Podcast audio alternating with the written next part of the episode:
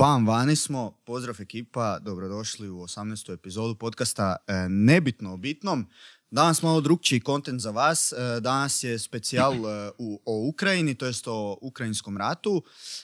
Danas umjesto gosta je s nama Lovel Mimica, kolega iz, iz podcasta koji je već jednom bio gost i bio voditelj. Sad se vraća opet pred kameru, tako da Lovel, pozdrav. Pozdrav i tebi i uh, našim slušateljicama iz slušateljima i evo ga, a drago mi je. I gledateljicama i gledateljima. Gledateljicama i gledateljima, slušateljicama i slušateljima, slažem se. I ja ono mislim, za početak mogu reći stvarno da mi je drago da evo ga, da sam napokon ulovio vremena, e, vremena da nastupim opet e, ispred kamere, iako, iako da se razumijemo veći dio epizoda sam bio samo iza kamere. Da, Tako da, i mislim, evo ga, Alen je, kolega Alen je već, e, već okvirno i najavio epizode, evo danas imamo u ideji, znači, u ideji proći, proći malo okolo činjenica vezano za, e, događa, za događanja, odnosno e, rat u, Ukrajini koji, e, koji je, da tako kažem, digao, digao već mjeseci nešto dana cijeli svijet na noge. Mislim, nije, naša intencija danas neće biti, neće biti sad donosi nekakve mega, mega zaključke da, ili ulaziti u neku političku, političku teoriju, dubinu, Već, već je cilj je znači prezentirati ono što, što mi znamo oko to, okolo tih događaja kao, kao dva, dva čovjeka koji, koji, ajmo reći, imaju, imaju to u nekakvoj sferi svojih, svojih e, intelektualnih interesa, te prepustiti naravno e, gledateljima i gledateljicama naravno, da sami e, donose svoje svoje zaključke. Svoje zaključke na temelju toga kaj danas tu iznesi.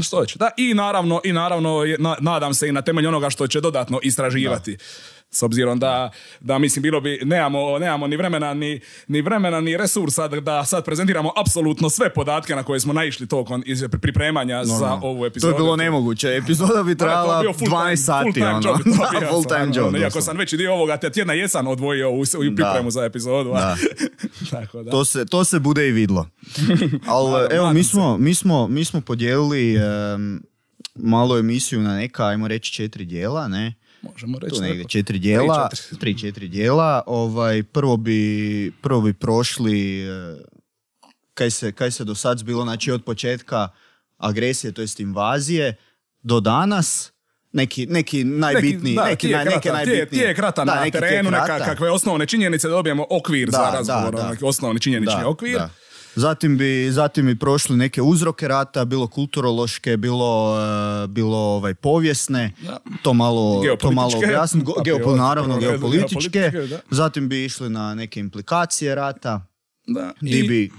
Di ćemo, di ćemo onda, di ćemo raspraviti malo o, nekak, o, o, tome što je rat uzrokovao općenito, općenito vezano za geopolitičku, a i, a i generalnu situaciju u današnjem svijetu, te ćemo na to se nadovezuje još i to posljednje poglavlje koje zapravo je, može reći, možemo reći dio trećega, kao nekakvi mogući budući scenarij razvoja ove cijele, cjelokupne situacije. Međutim, tim tu, tu ćemo se nastojati biti što je moguće konzervativni u svojim procjenama jer ne želimo biti uh, proricatelji budućnosti, već čisto ono ćemo ono nekakva naša razmišljanja prezentirati, ali također još samo na početku, evo za početak čisto da napravimo mali disclaimer, mi nismo, na, želio bih napomenuti da mi nismo znači profesionalni geostrateški ili vojni analitičari, tako da se naš, da i ovo što ćemo mi raspravljati, znači se ne bi, se ne bi trebalo uzimati kao sveto pismo, već znači kao poticaj za uh, daljna istraživanja, ljudima koje zanima ovakva tematika. Ovo je neke kaj smo mi sami, sami istražili, proučili, donosimo, ajmo reći, e, na, na, svojim nekom, isku, na svojem iskustvu samih nekih istraživanja, proučavanja, neke zaključke. Da, da. Točno to. To je doslovno samo naše mišljenje, tako da evo, mali disclaimer, da, da nas ekipa ono u komentarima ne ubije, o, kaj ste vi ono geopolitički stručnjaci, ovo ono. Pa dobro. Uglavnom, da. A mislim, hej, hejtera će e, biti uvijek tako da. A normalno. Tako da, mislim... Ali da sad, ali da sad ne skrećemo s teme, e, da, ovaj, da započnemo, pa evo, kaj, budemo, budemo prošli onda ovaj... Kronologiju neku, neku kronologiju, znači 24.2. E, ove godine je, je počel počelo agresija, reći, agresija. rat, agresija, to jest uh, full, full on invasion bi se to pa dobro, sad, na engleskom. Da, sam ja siguran da li je baš full on invasion, s obzirom na invazija bi trebala podrazumijevati diplo, ono, znači napad sa cjelokupnom vojskom, a ne, da, da, da. jer dosta samo je fragment Dobro, ruske frag- vojske. Dobro, mislim sad, u medijima, ok, da, u da. medijima se spominje cijelo vrijeme invazija, Invazija, invazija, mislim, u invazija, zapadnim medijima, ali to mi je ostalo, Svakako je ono, agresija, neosporno sad.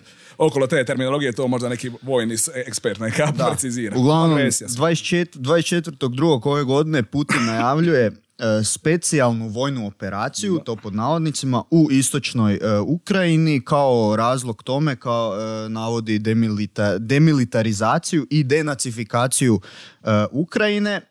Zatim poče- počinju se događati borbe u, u području blizu Kijeva, u Harkivu, Odesi, Donbasu, Mariupolju. E, ga- e, počinje gađanje vojnih objekata u samom e, Harkivu i Dnjipru.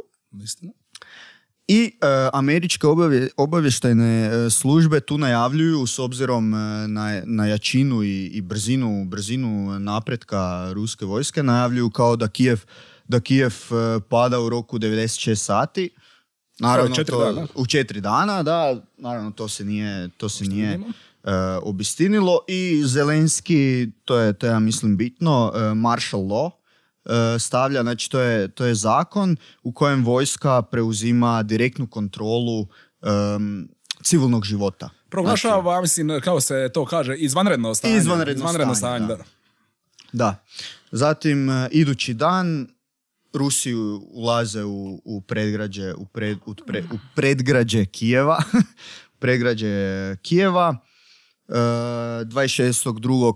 Elon Musk e, Elon Musk e, ovaj, omogućuje u, u- na području cijele Ukrajine Starlink uslugu, uslugu interneta. Di je, di je dobil, di je dobil malo flek, kako bi se to reklo na engleskom. Em, suprotno, neko suprotno mišljenje da e, zašto, zašto nije izostavio e, Aha, da, da, da, ruske, da, ruske medije e, na svoje uslugi. Da, ali čovjek je interneta, rekao da A je- čovjek je onda, onda to demantirao, znači da, Da je on, za da je on, da je on radikalno slobodu. za slobodu govora, neovisno Da. što govori. Za apsolutnu, Da, da, totalnu apsolutno, da, da. slobodu govora. Pošteno. Ok, i Čečeni se pridružuju, e, pridružuju e, ratu.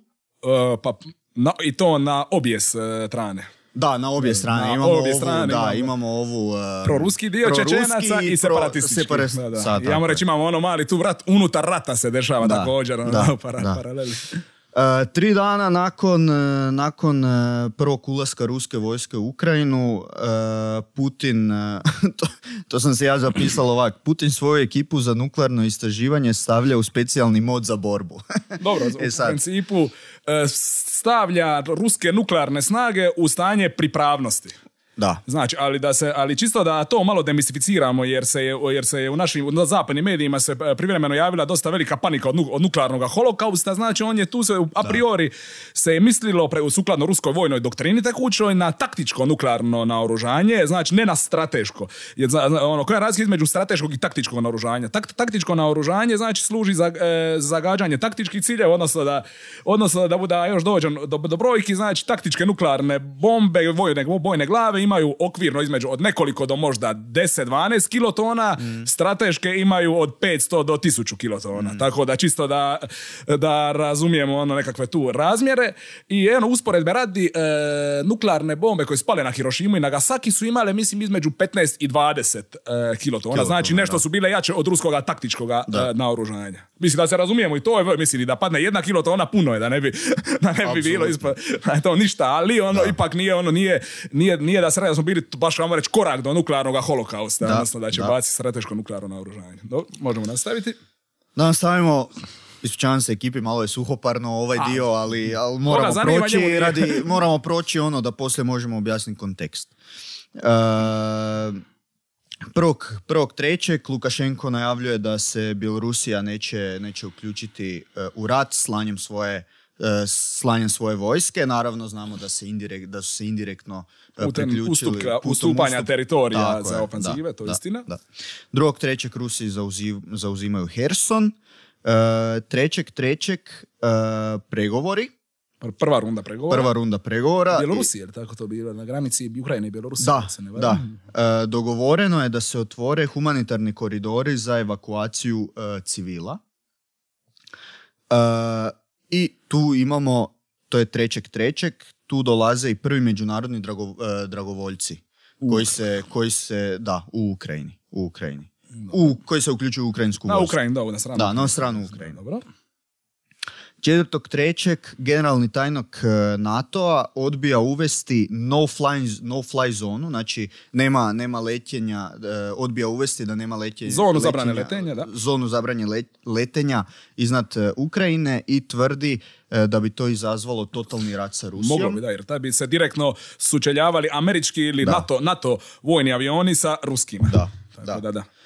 E, Petog trećeg je otvoren humanitarni koridor iz Mariupolja za 200.000 civila.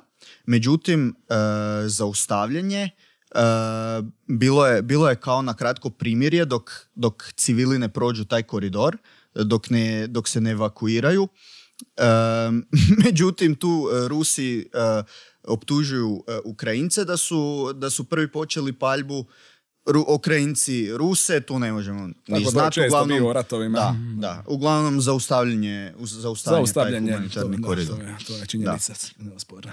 E, da vidimo. 7.3. Ukrajinci bombardiraju zračnu luku u Hersonu, kojeg su Rusi osvojili par dana, par dana e, prije. 8.3. je ponovno zaustavljen koridor u Mariupolju, znači ponovno je bio otvoren, ponovno su zaustavili, opet ista Da. priča. Ali je otvorena i uspješno izvedena evakuacija iz Sume. Tako da ipak se Ipak jedan dio dio, se civila, doduše iz, iz drugog mjesta, ali, ali se uspio jedan dio civila, Dobro. civila tu spasi. 10.3. je zanimljivo, e, je zanimljiv, je zanimljiv i za e, Hrvatsku, za nas. Znači, Turska je domaćin e, trilateralnog sastanka između ministra vanjskih poslova Ukrajine i Rusije Da. U Antaliji, međutim pregovori su, pregovori su bili bez, bez ikakvih e, rezultata E, i Rusija je otvorila humanitarne koridore e, do Rusije svaki dan od 10, e, od 10 ujutro pa nadalje. I ono najbitnije za nas, sovjetski dron je palo u Zagrebu, Sovjetski. ono, na Jarunu. Da, ali to doslovno, još niko ne zna ono čije. Mo- može biti ukrajinski, ruski, može teoretski biti nečiji treći, ono, jer to je, to je dron koji se prestao proizvoditi 1989. ono, 89, ko zna ko je to. Mislim, ja se nad, mislim, pretpostavljam da će se kroz neko vrijeme, godinu dana, dvije, da, da, da će se razjasniti malo situacija oko Da. toga ili, ili barem će, barem će o, on, o, reći, odgovorne osobe znati što to, to se tu dogodilo, ali trenutno baš ono stvarno na temelju raznih, da tako kaže, indicija, ono može stvarno Da. biti eh, svašta. Ono može biti da su ga Ukrajinci poslali, Rusi, može biti neko treći, može biti slučajno da je zaluta, može biti privatna osoba teoretski da je u posjedu toga drona. ono, jer je masu sovjetske da. opreme nakon raspada nestalo, uključujući velik broj bojnih glava, nuklearnih bojnih glava, da, se razumijemo sa tako da dronovi sigurno. Tako da ono, m, za sad enigma, svaka solucija tu je, mu- e, to je, da, sva- ono, ono, bizarna situacija, ono, situacija je tu dron. moguća. Međutim, ono, Da, bizarna, ali isto, ali isto malo ono, i zabrinjavajuća, malo ono, da, da taj dron niko da. nije primijetio, on je prišao preko Mađarske, Hrvatske, 40 ko- koliko, 44 minute preko Mađarske. Mislim, i Hrvatski, ono, niko to nije pri to. Da, to je ono što to, me zabrinjava. ono. da, Činjenica da. se to može dogoditi, neovisno čiji je bio dron. I, ali, Da pokucamo, niko nije stradao. srića, i, i srića da je pao u zemlju, ne na u beton. zemlju, da nije na beton, da, se nije to Je raspršilo. to, jer, jer, jer on ima da, eksplozija, on 150 kg ima, eksploziva, ima, koliko da, sam da. ne čitao, ali Bogu, Bogu hvala, ispalo je dobro, da.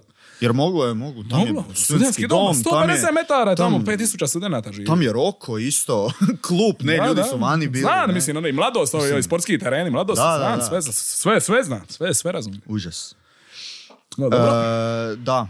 E, 12.3. Ukrajinci izjavljuju da je, e, da je ruska ofanziva, e, ofenziva usporila e, i da je u nekim mjestima i zaustavljena. Sad nisam, nisam, našao, e, nisam našao podatke u kojim mjestima to, samo sam, samo sam, samo sam našao, našao tu, tu vijest. Zanimljivo, 14.3. dva dana poslije 40 tisuća Sirijaca se registriralo za borbu na stranu Rusije u Ukrajini. To, mi je, to kad sam pročitao mi je bil frapantan podatak. Hm, Da, da, mislim, mene je iznenadilo kad si mi rekao. Da, da, da.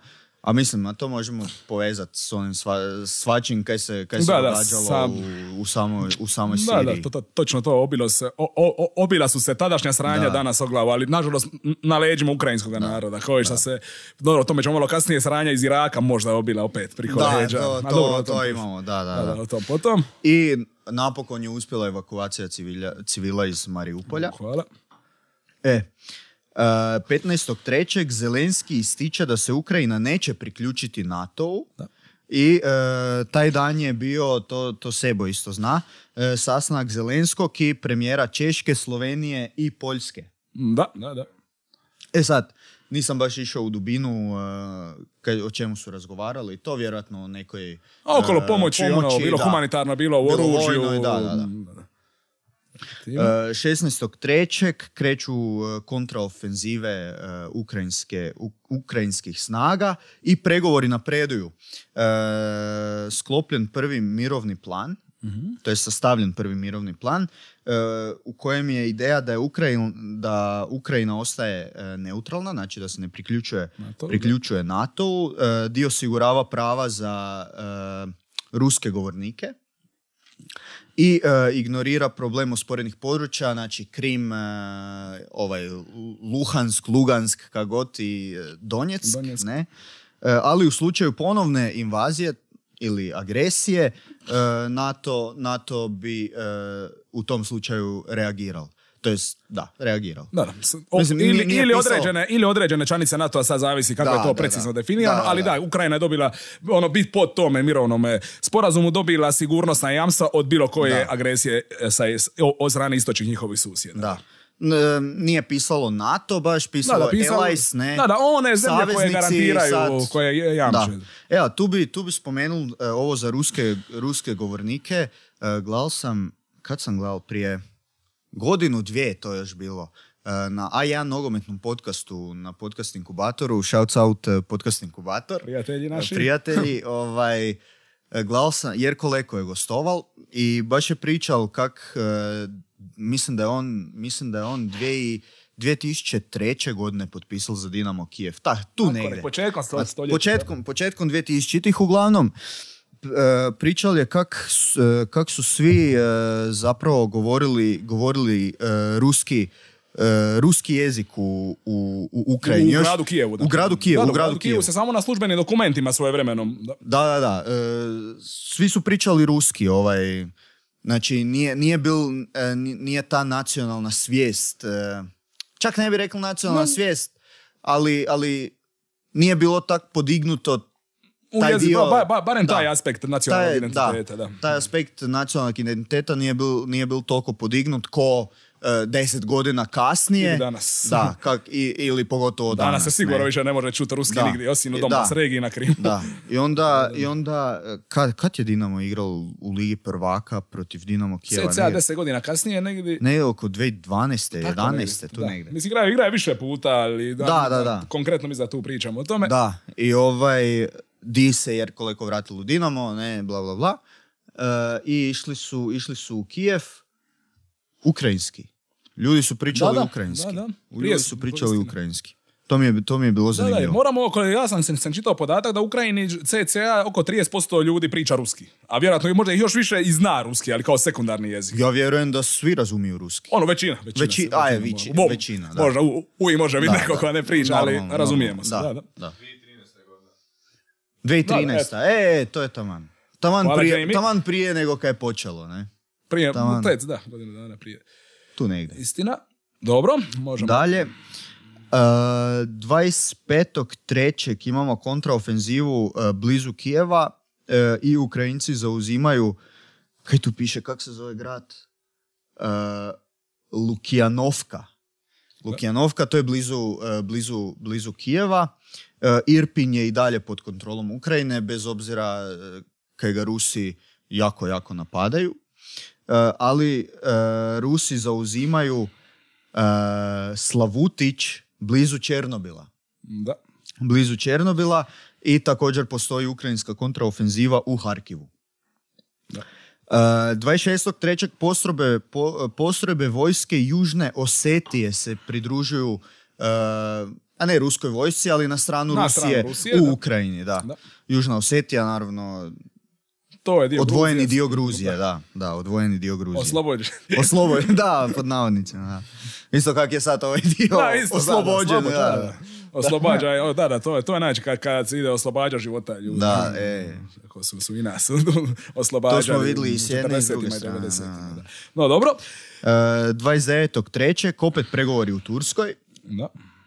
I e, zapravo slična, slična stvar se e, dogo- dogovorila koji za onaj mirovni plan koji sam malo prije spomenuo, a to je neutralni status Ukrajine u zamjenu za e, sigurnosnim jamstvom u skladu člankom 5 NATO-a. To je ono, kaj smo ono zapravo... što smo pričali. Da, ono Ako bilo tko, mislim tu se odnosi na Rusiju, ali može, ali mo- načelno je bilo Da. tko ako napadne Da, da, Ukrajinu, e, određene, određene da ne- da druge države, mislim nije eks- eksplicitno navedeno, joj Da, jamče, nije, da. da. jamče da, da, da će se umiješati u, u rat Da, na njenoj strani. da. Da. E, također je dogovoreno 15 15-godišnje razdoblje konzultacija o statusu Krima. Pre, pregovora. Što, Pregovori, da, znači. I- ili, ili prekid vatre od 15 godina, Da. pa ćemo vidjeti kako će to se još rješavati. I bilo je predloženo isto vraćanje ruskih snaga na položaje prije, e, prije invazije. Da. Znači onda da se, da se, da se ne diraju ova usporena područja, ne, i onda da se, da se, znači da se Donjecki i Lugansk, Luhansk Luhansk, Lugansk, da. Lugansk, da se oni ocijepe, ne, i da ovaj, da onda pod tim uvjetom e, Putin vraća rusku vojsku e, na, e, Čekaj, na položaje prije invazije. ali prije invazije je bilo sa ruske strane granice, ne u, u okviru Dom, ne u Donbas regiju. Znači, sa, sa, sa nisam sam te razumio što, to si želio reći ovo zadnje. E, Znači, e, na pozicije prije invazije, jel to znači onda da e, Narodna republika Donjetski, Narodna republika Luhansk, da li oni ostaju u okviru Ukrajinske države po tome ili E sad, sad na što se točno e sad misli? ili, ili pripajanje Rusiji ili veća autonomija. A dobro, to je, mislim, to, E sad, to dobro sad to je- to je isto To sad, znam da. ja i bez da sam čitao išta da je jedno Kojiš? to dvoje. Siguran, uh, ali da, zna, zna, ali dobro, zna, znači u osnovi nije, mislim, koliko sam shvatio, nije skroz definirana rješenja Ne, ne, ne. pitanja Krima i pitanja Ne, ne, Donbas ne. regije. Da. Pa evo, piše 15-godišnje razdoblje konzultacija o statusu Krima. Da, da, ne, to, to, to, je, to onda ti može, može da. u svakom, u puno Da, smjerova otići, da, ali u puno, da, u puno smjerova. I ovaj, tu, e, znači, ruska vojska je 31.3. znači se povukla iz Černobila prema, e, prema granici iz, kaj je to gore, Bjelorusija je to? Da. Bjelorusija je bili prema Da, da, Černobilu, da. da. E, I iz područja sjeverno i sjeverozapadno od Kijeva i regrupirali su te snage na Donbas regiju. Donbas regiji, da. Kaj je logično. Tako, da. Da. Iz, iz vojne Da. perspektive, definitivno. I Mariupolj e, 31.3. e, dobiva e, humanitarnu pomoć. I još je uvijek u ukrajinskim rukama. I još u trenutku uvijek. snimanja Da, podcasta. da, u trenutku. Dobro. Evo, to je ukratko, to je ukratko neki kronološki, kronološki slijed događanja, ono, ono najbitnije kaj smo- Osnovni neki činjenica. Da. I, pa a, mogli bi sad onda e, taman za kraj, za kraj ovoga poglavlja da zamoliti samo Sevu da pusti onu Da, ovu onu animiranu mapu. Animiranu mapu, Baš da, kaj smo posla- našli, da. Do uh, gornju, gornju, ovu- Gornju, ovu- gornju, gornju. Gore, je, je jedan gore. Animirana mapa dole. Eto, ovo, me podsjeća na moju epizodu. Eto, to. Je li to to? Da. Da, da. Sigurno, da- da nije. Nije, nije. Mislim da A ne, nije. to je ova moja, to je ova moja. Daj, molim te se. Vrati, vrati. Epizoda 2. Deja vu. Ne, ne, ne. Gore, jedan link gore. Jedan go- E, to bravo. Evo, imamo tu sad dan po dan kako je napredovala ruska invazija. Da, to od e, ovo kaj sam pričao. Da, da, u 24.2. do, 24.3. do 24.3. je. To smo, to sam, No, smo no, uspjeli no. naći naj, Da. najnovije. Ok. A vidimo da je većina, znači, e, ruskih ovih vojnih uspjeha postignuto u prvi nekoliko dana. Prvih nekoliko dana. I Da. ostalo je sve bilo, ono, stagnacija, ono, neke minimalne... Kako bi se to kod nas reklo? Na horuk. Horuk. A, ono, skupili su zajmo na horuk. A, horuk ili u Njemačkoj se kaže na blitzkrieg. E, blitzkrieg, da. E. Da, dobro, i još bi samo jedno, jedno ono bi spomenija e, dvije, e, dvije, mamo reći, važne samo činjenice ovo, za- u- da se nadoveže na ovo što si ti pričao. Prvo bi rekao, znači da je bilo vidno, ono baš vidno da je ruska vojska pocijenila snagu ukrajinskoga otpora. I to bi rekao čak pogotovo u ovome pogledu motivacije Morala, i vojnog morala. morala, znači, da. jer Ukrajinci se baš brane, ono, znači cijeli narod je ostvario jedinstvo, misli da se tu, da su vojse bore od ekstremnih desničara, od ekstremnih ljevičara, Svi su staro, mlado, ono, doslovno gleda sa neke snimke gdje ono, razumije, prvo se voje, ono, voji, imaš regular vojsku plus civili svojih kuća sa raznim improviziranim oružjem, pucaju po njima, mislim, baš ono, izuzetno visok moral da se brani s- svoja domovina, na što Putin nije računao, što, zašto to zaključujem da nije računao? Zato jer je na početku on tražio od ukrajinskog naroda da napravi neki oblik državnog udara, odnosno da prih, to jest kao da prihvati Ruse kao osloboditelje. Da, da, da. Znači, ja ne vjerujem da bi on to tek tako tražio, da nije dobio očito, po mom mišljenju, nekakve krive obavještajne informacije, Pa, da je, da je ukrajinski narod mnogo više proruski orijentiran nego što zapravo da. Nego pro-nacionalistički. ajmo Pro to tako, Ukrajinski, mislim, pro, pro-ukrajinski. ukrajinski, pro, Pro-ukrajinski, pro, da. E, još bi jednu stvar istakao su ruski vojni gubici. Mislim, ja ne znam točne brojke osim za, osim za e, broj generala. Znam da je sedam ruskih generala. Sedam ruskih generala, ali da. znaš možda ti broj vojnika. E, broj vojnika ti ne znam. Daj sebo, daj sebo to. Aj, ba, aj, aj, baš da vidim, jer to je mislim, važna činjenica. Da, da, da. Uh, Russian Casualties. casualties. Casualties in Ukraine war. Nešto tako. Da, tak neke. Da vidimo. Oko 14 tisuća, ne, 150 ih je e, uključeno, a 14 do 21 tisuću ih je pog... Opa, pa to je puno. To je, to je stvarno puno. To je baš puno, ne mislim. no, no. U, Rusi u trpe. malo više od mjesec dana. To je ogrom, mislim, to je ogromna kill count. Plus, To je ogromno, plus da. su ogromni trošak u pogledu e, te, tehnike izgubili. Da, da, Jer da. gleda sam, sam baš sam nešto bio istraživa, znači, Ukra, znači e, Ukrajinci su na, uz ostalo naoružani, sad zna, znao sam imena, sad sam zaboravio, malo jer nisam iz te struke, imaju te e, jednokratne e, protuavionske i protutenkovske minobacače, Da, da, koji da. košta, jedan hitac de facto ima trošak cijenu koštanja oko 50 tisuća dolara, ali, to je, ali čini više milijunsku štetu. A, Jedan, znači ti okej, da, za da, da, 50 tisuća da, dolara napraviš neprijatelju više milijunsku štetu. To je izrazito, ono, ekonomski gledano rentabilno Da, da, da. oružje. Iako se u ratu se gledaju da, da ko će više izgubiti, a ne ko će više zaraditi, ono, tako, ali u normalno. principu, da, ono, znači, na dosta rentabilan način ratuju Ukrajinci protiv Rusa i, i koriste također e, činjenicu da se e, ruski konvo- da su Rusi ovisni o ukrajinskim cestama i, i, i kao takvi to ih dosta usporava i, i, i- i često se dešavaju neki gerilski ili polu, polugerilski napadi na te konvoje i šume i slično što ono uz, uz puno manje snage se nanesu neprijatelju značajni Da, veći s- ste, da. gubici i sabotaže.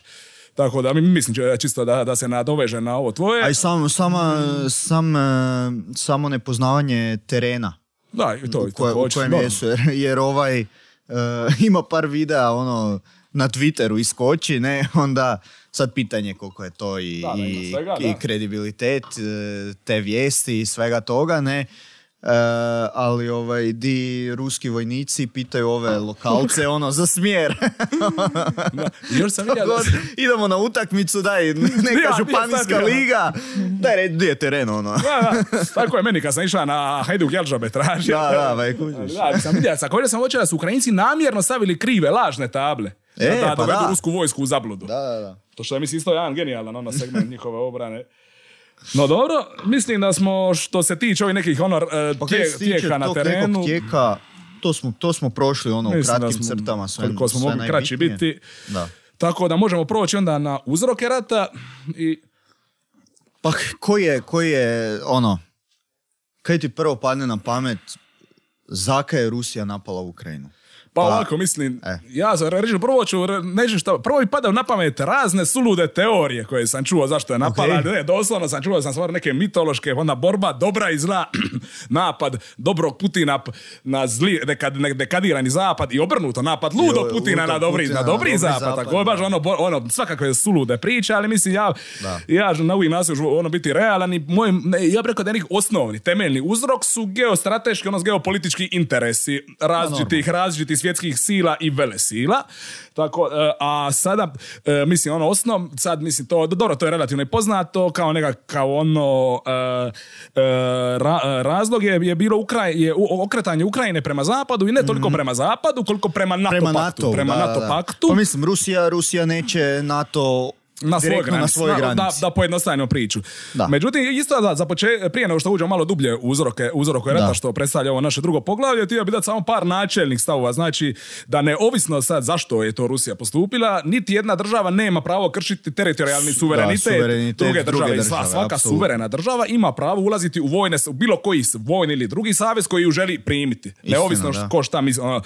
Tako da, tako da se svakako radi o kršenju e, državnog suvereniteta Ukrajine, što se nije smjelo dogoditi. Međutim, mi ćemo sada u, e, u okviru ovoga našeg razgovora probati isto demistificirati e, nekakve pozadinske geopolitičke razloge zašto i, su i Rusi postupili tako kao što su postupili, zašto su Ukrajinci postupili i koja je uloga e, uloga zapad, zapadnog bloka Da. i tu pod zapad možemo, da mislim možemo pričati o nekakvom savezu EU-a i Sjedinjenih američkih država u, Pa. u, u kojem Washington drži glavnu riječ. Da Amerika. se tako izradi. Ali, Amerika. ali mislim da do- Amerika i saveznici Europe. Pa da, rade to. okej. Dakle, to i, I tako- moramo napomenuti da ni, e, niš nije crno-bijelo. Da, ne, u svakom To ratu, u niti jedan rat nema crnih i bijelih, već se Da. uvijek radi o beskonačnim nijansama sive. Da, to je to je- jedna izreka koja mi je jako draga za tumačenje bilo kojih događanja Apsolutno. ovoga tipa. No dobro, možemo da počnemo, mislim, ja počeo bi sa demistificiranjem onoga t- čuvenoga jamstva NATO-a Rusiji da se on neće širiti na zemlje bivšega Varšavskog pakta. E, da, o, čemu da, se, da. o čemu se tu Ok, konkretno može, radilo? može. Znači, pri, prilikom e, tamo ovim zadnjim godinama Sovjetskog saveza, mislim, ne uoči ili na- neposredno nakon pada Berlinskog zida, je američki državni tajnik Baker je e, Mihajlu Gorbačovu, tadašnjem diktatoru Sovjetskog e, saveza, je znači e, dao jedno pismo, mislim, pismeno jamstvo da se NATO neće proširiti na DDR. Pričamo, Da, znači, na samo to, DDR, pričamo da. samo o ovom Samo jednom dijelu Njemačke da, da. i, I u tom kontekstu su nekako načelno razgovarali da nije da njemu nije interes generalno se širiti na istok, međutim tu se nije radilo nikakvo ni obećanje, nego čisto načelno razgovoru dvojice Niti visokih ugovoru, potpisanom Ne, ništa, ne, sporazumu, ništa. ne, ništa, nikakav ne. Pričalo se o načelnom usme, radi Da, se o načelnom usmenom razgovoru. Kaže, jedino što je pismeno verificirano je vezano za DDR. Da, da, koji više koji je to, da, koji, koji- koji ono koji- koji to. ne ali čak i teoretski da je postojala nekakva e, i pismeni sporazum, on prestaje važiti raspadom Sovjetskog saveza. Sovjetskog saveza, Tako da tako opet, je, da. da. opet čak i da je postojalo nešto iz pravne, iz pravne pozicije Ne vrijedi. Ne vrijedi, da. Da, Mislim, naravno ok. čuo sam ja drugu rusku stranu priče kada da je to da, da Rusi više vrednuju izgovorenu riječ, da zapadnjaci potpisani papir, ali mislim, Da. u geopolitici, mislim, takve stvari nisu po mom mišljenju toliko relevantne. No, no, no dobro, e, znači da se i to smo demistificirali, Da. a sada bi otišao još malo dublje u povijest, čisto da, e, da malo porazgovaramo zašto Rusi ne žele imati, imati NATO na svojim granama. Mislim, to je, to je, to je, prosti kaj te prekidam, Da, da, to, je, to je, ja mislim, e, bitno spomenuti da se, da se razumije neki, neki Rus koji je odgojen u tom, u tom sistemu, koji Zaka ima taj strah, Osnovna neka logika, osnovna neka logika razmišljanja. da. logika njegovog razmišljanja. Da, znači ono što Čak želim- možda, čak možda i ne nekog Rusa iz naroda, koliko, e, koliko s- e, samog vodstva vodstva Rusije. ljudi koji se bave time, da. Da. Ali čak, ali čak i Rus i ruskoga pripadnika ruskoga naroda, s obzirom da jer je narod i propatio u, u, u, u, u, u više invazija koje su Da. bile došle na Da, Rusiju istina, sa zapada, ono tu pričamo još od, to od prvi 17. Rusije, da. stoljeća, znači kad je bio poljsko-ruski rat, e, onda možemo Napoleonov svjetski rat, prodor, Napoleonov prodor, Napoleon, da. onda prvi svjetski rat kad je njemački car Vilim II A pro- prodor u Rusiju Da. i drugi svjetski rat kada je Hitler. Mislim, mo- mo- možda ima još neki, jer nisam, možda ima još neki koji sam preskočio slučajno, međutim, ti želim reći da je u zadnjih 400-500 godina bilo više ofanziva bilo iz raznih zapadnih zemalja na Rusiju, plus uzmemo u obzir, znači da je e, taj e, istok Rusije i pogotovo jugoistok, ta južna, takozvana južna Rusija, predstavlja takozvani meki trbuh Rusije. I zašto? E, Prvo, jer je to izuzetno važna regija, zasluža za 15% e, pše- ove agrikulturalne proizvodnje i 5% industrijske proizvodnje i mislim 13% po- popu- e, populacije cijele ruske države. Da. A ta južna Rusija e, zapravo nema niti jednu prirodnu barijeru od ruske granice do Moskve. De facto imamo 6 šestotinja kilometara Imamo što rijeku, je... imamo rijeku Dnjipro, ali ona je u polu Ukrajine. U Ukrajini, da, da, da, prije ne pričam od ukrajinske granice, Od znači ukrajinske od, od, granice, od ne, ruske granice je do nizina, Moskve, to je znači imamo, znači imaš doslovno otvoren put Da, do Moskve. do Moskve, To je da. da je- i, i to je, mislim, Šest, 600 koliko? 600 km. Še, šestotinja kilometara, razumijem, znači to je Zagreb, to Dubrovnik. ono zapravo i, i, to, i to je već kulturološ već kroz stoljeća stvar određeni pozade, pozadi da tako kažem ono strah u, među, među Rusima, to je već utkano u njihovu kulturu, da se da. tako izrazim. Da, da, da. Međutim, isto da istaknemo još drugu stvar, e, nije samo da se radi o defazivnim interesima, postoji također i ruski, dobro, e, sad možda on je sad ne znam koliko je prisa među narodu, koliko samo među ono, njihovim ono, e, rukovodstvom, ali postoji znači vel- želja, da tako kaže, interes širenja i projek- širenja ruske moći na zapad također. Ok. To datira još od vladavine Petra I. Velikoga iz dinastije Romanov, Romanov. Koji je bio, ako se ne varam, e, na prijelazu, mislim, iz 17. u 18. stoljeće, baš samo da provjerim. Daj sebo, sebo. Aj, to je Sebo, molim te. Daj, Petar, Petar napiši Veliki samo. Petar Veliki. Mislim da je prijelaz 17. 18. Ruski car. Ali da se ne bi rekao krivu podatak. Romanov. 1700, da, da, 6, tisu, da, 672. do, 20, do 725. Da, to je. Da, 17. 17. na 18. stoljeće Da, to i on je, to je bio, on je bio, eh, on je odlučio od jedne marginalne, eh, nevez, eh, da to kaže nebitne europske carev, carstva, carevine, želio je napraviti jednu ono, tada europsku i kasnije globalnu velesilu. Svjetsku I on je, i on je, je u mnogo aspekata je se je, je učio od zapadnoeuropskih, tada naprednih zapadnoeuropskih vladara, monarhija, ali je također i ratovao sa njima na razne Da, da, da. načine, onda njegova nasljednica Katarina e, i tako dalje. I znači i u principu e, e, znači od tada pa do danas je Rusija sa većim ili manjim uspjesima poku- i ra- radila na izgradnji svoje znači geostrateške pozicije velesile. Jednog, e, jedne Mhm. od top velesila na svijetu. Naravno imali su loših perioda, jačih perioda na vrijeme, možda za vrijeme sovjetskog post, poslije dru- ratnog sovjetskog saveza, kada su bili de facto druga sila svijeta. Da, ono ne, su, mislim da je to i, i najjače, najjače Pa dobro, i čak i u doba. 19. stoljeću su isto imali ono, Mm. relativno jaku poziciju, sad malo, ne, ne, ne znam toliko dobro rusku povez da bi sam mogao precizirati, da, ali normalno. uglavnom njihova, njihova želja širenja moći, bilo o, o, o pripajanjem ili, ili bilo, ajmo reći, bratskim, bratskim čeličnim zagrljajem. e, Medo. da, e, znači da datira već, već od 17. stoljeća kao što vidimo. Da. E, te, također još bih volio istaknuti e, e, e, još e, dva događaja vezano iz 20. stoljeća. Mhm. To, to jest prvi je zapravo ne, nije događaj nego mit koji se koristi koji se koristio Ok. za, za opravdanje ovoga rata. To je o poklanjanju ruskoga, tobože ruskoga teritorija Ukrajini, Ukrajini, da, za vrijeme da. Sovjetskog saveza. A o čemu tu radi? O čemu se tu radi? Priča se znači o dijelu Poljske koji je nakon drugog okupirane Poljske nakon drugog svjetskog rata koji je pripisan Ukrajini, znači poljski teritorij, ne ruski, Da. i drugi Krim. Međutim, Krim tada također nije bio dio ruske države, nego je izgubio, eh, on je bio nekakva au- autonomna republika Autonom- unutar da, da, da. Sovjetskog saveza koji je izgubio republičku autonomiju i, pri, i, pripa, i pri, pripojen je tadašnjoj Sovjetskoj republici Ukrajini. Da, da, da. Znači, ne radi se o nikakvom poklanjanju ruskog teritorija Ukrajini, nego se radi čisto o Znači, političkom poljski, odluku. poljski, i nezavisni i Krimski. nezavi- Re- relativno relativno nezavisni Krim. neza- da. Da. Hong Kong. Ajmo reći. Dobro. e, I također bi još sad jedno, e, odgovorio na jedno pitanje koje se nameće. Da li je ovo prvi put u povijesti da Rusi, da Rusi, da tako kažem, tlače Ukrajince? A, baš ne. Odgovor je definitivno ne. Samo u 20. stoljeću Pitajte imamo- ukrajinske seljake. ono.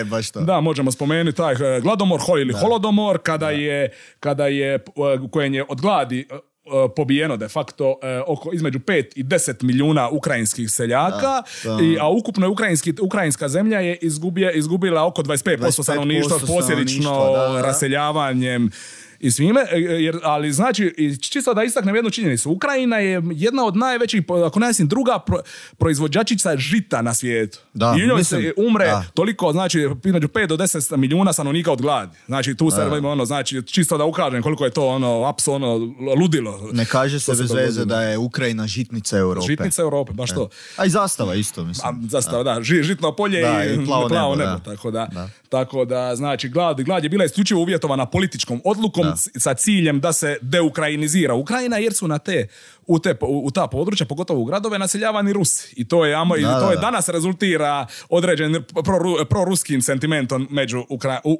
među građanima Ukrajine. Sad je pitanje da li se tu radi o, pravim Ukrajincima Mhm. ili o Rusima, dobro sad da ne ulazimo u to. E, dobro, e, te znači e, još, još bi istaknuo jedno, mal- da to kažem, maltretiranje kada se je Ukrajinska nezavisna država koja je trajala između, mislim, 917. do 922. ako se ne varam, kada je... Taman do uspona komunizma. Ne? Da, na uspona komunizma kada se je ona bila slo- slomljena isto u ime širenja tih bratskih Da, marksističkih ideja i osnovo ono, bratstva je Bratstvo je jedinstvo. bratstvo, neki, njihove varijante bratstva. Da, da.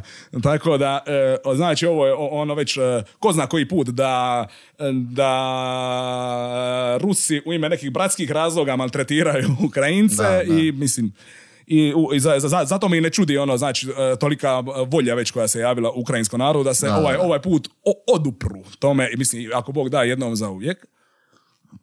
No dobro, to je što se tiče nekih ono malo daleko se, e, Da. ono daleko povijesnih Da. razloga. A neki malo relevantni dolaze kad? 900 Malo manje, malo manje od 10 godina. Pa manje, mislim, zapravo, zapravo o, e, ovaj cijeli, ovaj, ovaj rat i ovaj sukob je zapravo, pa ja bih rekao, čak i nastavak onoga što se događalo krajem 2013. i početkom 2014. Da, da, pa to je to, da. Pričamo To je o. Majdanskoj, o. Majdanskoj revoluciji u Ukrajini.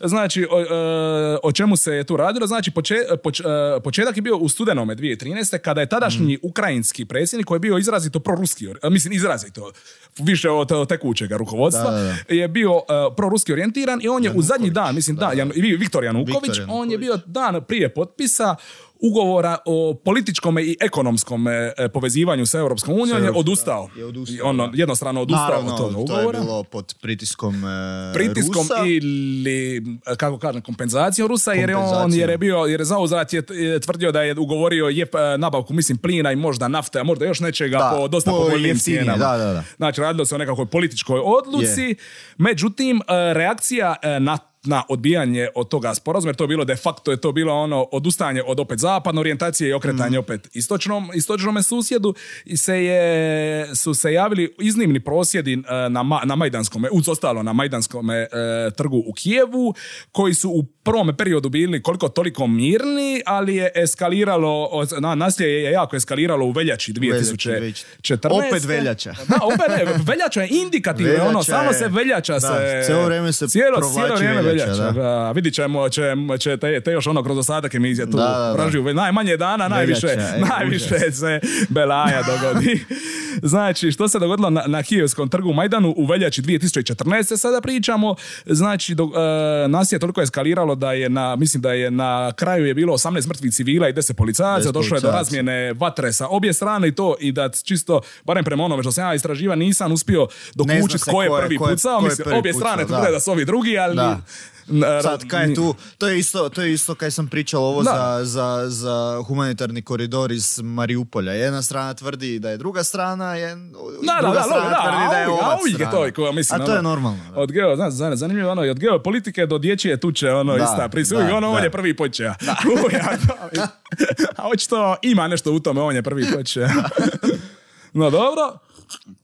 Što sam e, želio reći, e, da, e, znači, to je bilo, znači, ti, ta majdanski prosvjed ili majdanska revolucija koja, kako se naziva, ili dignity, to je, što znači dignity? Di- dignity. Dignity na hrvatskom. Kako bi to preveli? Ka- kako bi preveo? E, dostojanstvo. dostojanstvo, Dostojanstvo, je, ne. Ne, jer to dostojanstvo. zovu Revolution of Dignity. Dostojanstvo je meni u glavi. Da, ne, to je ono, mislim, e, do- dosto, e, revolucija dostojanstva. Da. Se te također naziva taj period i e, to su bili zapravo najveći prosvjedi od narančaste revolucije nekih deseta godina ranije kada, s- kada se je, koja je bila vodila, se sjećam, Julija Timošenko ako, ako neko pamti E, no, i e, znači nakon kulminacije toga nasilja posredstvom Donalda Tuska e, i još par e, visokih europskih dužnosnika je, je na kraju 22. ti- e, 2014. je postignut sporazum između oporbe, te, znači koja je bila dosta šarolika, da se razumijemo. Bilo je tu nekih ono, liberalnih opcija, demokratskih, bilo je radikalnih desničara, možda je bilo čak i nekih ljevičara, sad ne, ali bilo je stvarno, to je bilo zapravo ono e, kišobran svih oporbenih stranaka protiv vladajuće, Janukovićeve stranke. E, znači, postignut je, ali postignut je sporazum na kraju. Sporazum između Janukovića i, I oporbe i posredstvom Europske unije. pod sredstvom Europske unije za neke prijevremene, Prijevremene izbore. I promjenu ustava, promjenu da će se, Ustava. gdje bi se predsjednik Januković odrekao jednog dijela vlasti Ok. i sastavljanje vlade nacionalnog jedinstva, znači vlade koja bi uključivala sve stranke Ok. koje su uključene Da, u parlament. ok. Te, e, znači, to je bilo de facto nekako ono rješa, ono sporazum koji se trebala riješiti, ta kriza reći prosvjedima. kompromis. Da, međutim, ne- nakon potpisa, nakon toga sporazuma, na Majdanu se traži se o, promptna, znači... e, Smjena Januković. da, znači či ono e, momentalna Momentalna ostavka ostavka Janukovića, Janukovića. e, ono, znači neposredno nakon što su se dogovorili, znači da idu na pre, prijevremene izbore, čisto da, istaknem to. E, I, te to tada- već, I to već idući dan. da, da, idući dan, Idući da, dan, odmah idući dan. odmah idući dan. Te idući, te dan nakon znači idući dan, taj, taj, taj dan, 22. Nakon pričam, potpisivanja 22. sporazuma. Da, potpisan je, sporazum je potpisan 21.. 21. Tako 21. drugi, 22. drugi, parlament, znači, to, to je istu večer se tražu, znači, smjena Da. Janukovića, a idući dan, 22. drugoga, parlament putem neustavne procedure e, razrješava Janukovi, Viktora Janukovića dužnosti, koji tada e, bježi u Rusiju, mislim, prema, sad postoje razni objašnjenja zašto je bježao u Rusiju, ma, međutim, jedan od mogućih, on objektivno, jedan od mogućih razloga je bio strah za vlastiti život. Strah za vlastiti, ne, za vlastitu slobodu, nego za vlastiti život, s obzirom da je ono, jer to je bilo jako, jako napetost to stanje. Ali mislim, to je de facto državni udar. Da, kad se gleda, to je to je da, zapravo to jest, to jest državni To je udar. definicija držav- preuzimanje da. vlasti na neustavan Da, na način. neustavan način, Neovisno što mi mislili sada o Viktoru Janukoviću, to je drugoj strani, abstrahirajmo to čisto go, ono činjenično, da, to se radilo o državnom udaru, ali zanimljivo zapadni mediji, pogotovo američki, su to nazvali pobjedom demokracije. Znači,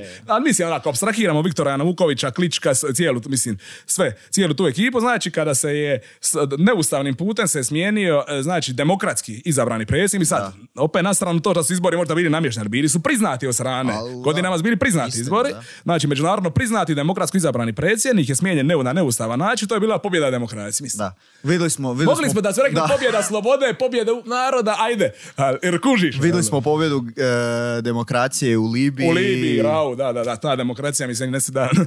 Još dan danas e, cvjeta demokracija A dobro, i u Sjeverna Koreja se naziva Demokratska republika Koreja, tako da što više demokracije u imenu Da, i u ustima, da. to manje u praksi. Manje u praksi, Da, da, to da, je jedan istina. profesor, mislim da se, da se Cipek, Cipek se preziva sa hrvatski studij, on je tu, tu čuvenu izjavu rekao što više u, u imenu, to manje na terenu Ej, demokracije. e, DDR, to je- Demokratska Njemačka republika. Da, DDR. Da, da, DDR. imali smo ovu, ovu ne demokratsku Deutschland Njemačku, koja je bila demokratska. da, da, da, to mi je. Ali da, to mi meni nikad nije bilo jasno, ono, kad smo učili iz povijesti, ono, demo, e, e, Deutschland Demokratische Republik. A, diktatura. A diktatura, kako je to demokracija, ono, nije mi nikad Da. bilo, ali uglavnom, da. No dobro.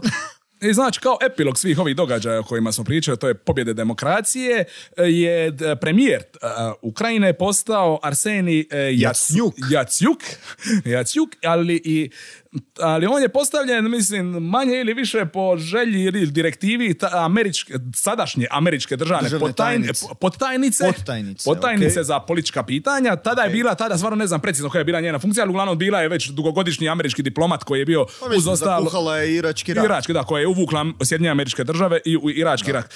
I, I znači, i u tom kontekstu baš postoji direktna snimka, autentična snimka njenog telefonskog razgovora u kojoj eksplicite navodi i to koja je poč- s početkom veljače navodi da Jac, odnosno Jacuk, Jacnjuk, treba postati premijer, psuje Europsku uniju Da. za njenih ono koje su, jer su imali relativno meki pristup, mislim, se očito i Europska unija želi neki ustavan način promjene vlasti, dok je ovo, dok je ovo su bili tvrdolini, takozvani tvrdolinijaši.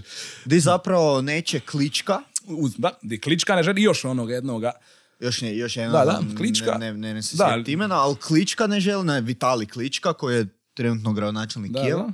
E, I ovaj, hoće, hoće Jacnjuka, ali hoće Klička uz, uz Jacnjuka. Uzija, da, da, da mu bude mam, Da. da. I također se još se iz, ehm, e, iz tog razgovora se može čuti da, i da generalno ono se trude namjestiti političke opcije da koje, one koje njima odgovaraju. Znači, Da. znači ono opet, ali to se, ono pričali smo ranije o načelu državnog suvereniteta. Ovo je isto, mislim, jedan mekši način, također je po mom mišljenju kršenje državnog suvereniteta Ukrajine. A da, to je direktno miješanje Miješanje, u... ono postavljanje vlasti. Da, postavljanje vlasti. No dobro, imamo i u tom kontekstu, baš imamo ovu snimku koja je, koju smo spomenuli, možemo Da. možda najbolje da je poslušamo, evo da ne Da. prepričavamo što se tu traje četiri minute, pet. What do you think? Uh, I think we're in play. Um, the the uh, Klitschko piece is obviously the complicated electron here. um, especially the announcement of him as deputy prime minister. And, and you've seen some of my notes on the troubles in the marriage right now, so we're trying to get a read really fast on where he is on this stuff. But I think your argument to him, which you'll need to make, I think that's the next phone call we want to set up, is exactly the one you made to, to Yachts. And I, I'm glad you sort of put him on the spot on where he fits in this scenario. And I'm very glad he said what he said in response. Good. So uh, I don't think Cleach should go into the government. I don't think it's necessary. I don't think it's a good idea. Yeah, I mean, I, I guess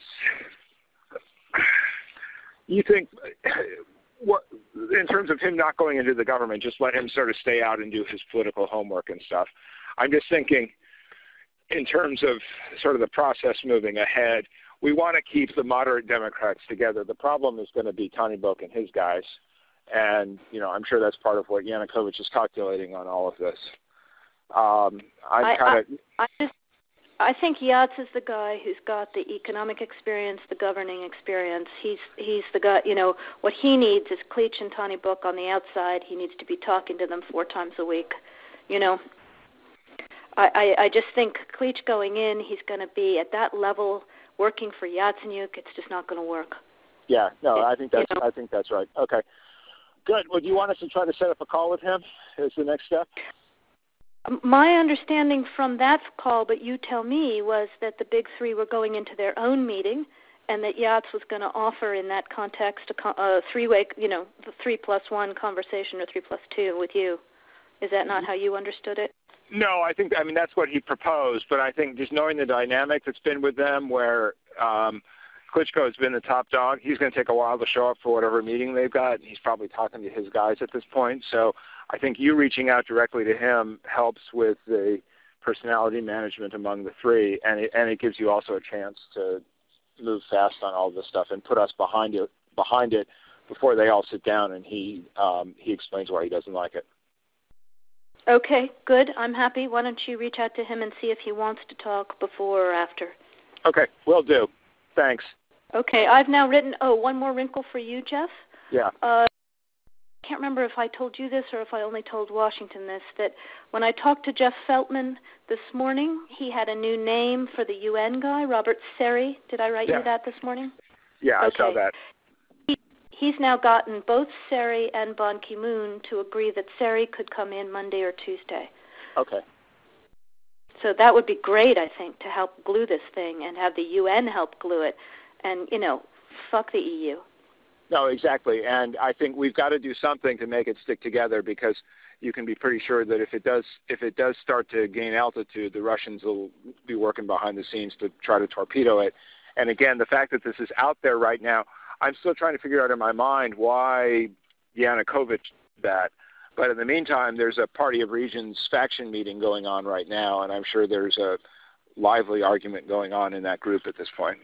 But uh, anyway, we could uh, we could land jelly side up on this one if we move fast. So let me work on let me work on Klitschko, and if you can just keep, I, I think we want to try to get somebody with an international personality to um, come out here and help to midwife this thing. And then the other the other issue is some kind of outreach to Yanukovych, but we probably regroup on that tomorrow as we see how things start to fall into place.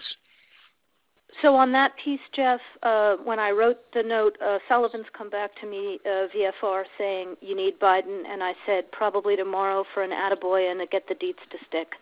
Da. Dobro, znači ono, iz ovoga, evo ga, mislim, ono, naravno, ko, ko, koga zanima može cijeli transkript se nalazi na internetu, ali ono što je, što je zapravo meritum iz, iz ove e, presrećene, pres, e, pres, prisluškivane snimke je znači da je američka diplomacija određivala tko će se nalaziti na čelu jedne suverene e, države, da. europske države, e, te također vidimo i veliko omalovažavanje mišljenja i, značaja Europske unije, odnosno što nam govori o geopolitičkim odnosima te, ta, ta dva bloka unutar zapadnog bloka, mm. da se tako izrazim. E, te e, generalno znači e, ruska strana baš pogotovo ovaj segment baš tumači kao znači državni udar urigiran isključivo od strane američke diplomacije i obavještajnih službi jer ova, ova gospođa Viktorija Nuland uz, uz ostale bila također i na Majdanskom trgu je dijelila hranu s kolače mm. ovim mm. prosjednicima bila je dosta mislim ona ne, ne ona jedina ona, ona bila da to kažem vrhuško lice Da, američkog da, da. utjecaja, ali znači bio neosporan je bio američki utjecaj, podrška na razne, vid- vidimo, i utje, ono, na razne načine, tim, toj majdanskom revoluciji. Međutim, e, ja bih tako moram istaknuti, do duše ovo je stvar moga mišljenja, koje zapravo, koje se tako mislim, koje se s, s- je u skladu i sa mišljenja e, o- e, h- e, nekih relevantnih hrvatskih i povjesničara koji se bave ovim pitanjima, tipa, na primjer, doktora Zlatka Hasanbegovića, da se unatoč tome ovdje svejedno radilo o autentičnoj narodnoj volji Ukrajine.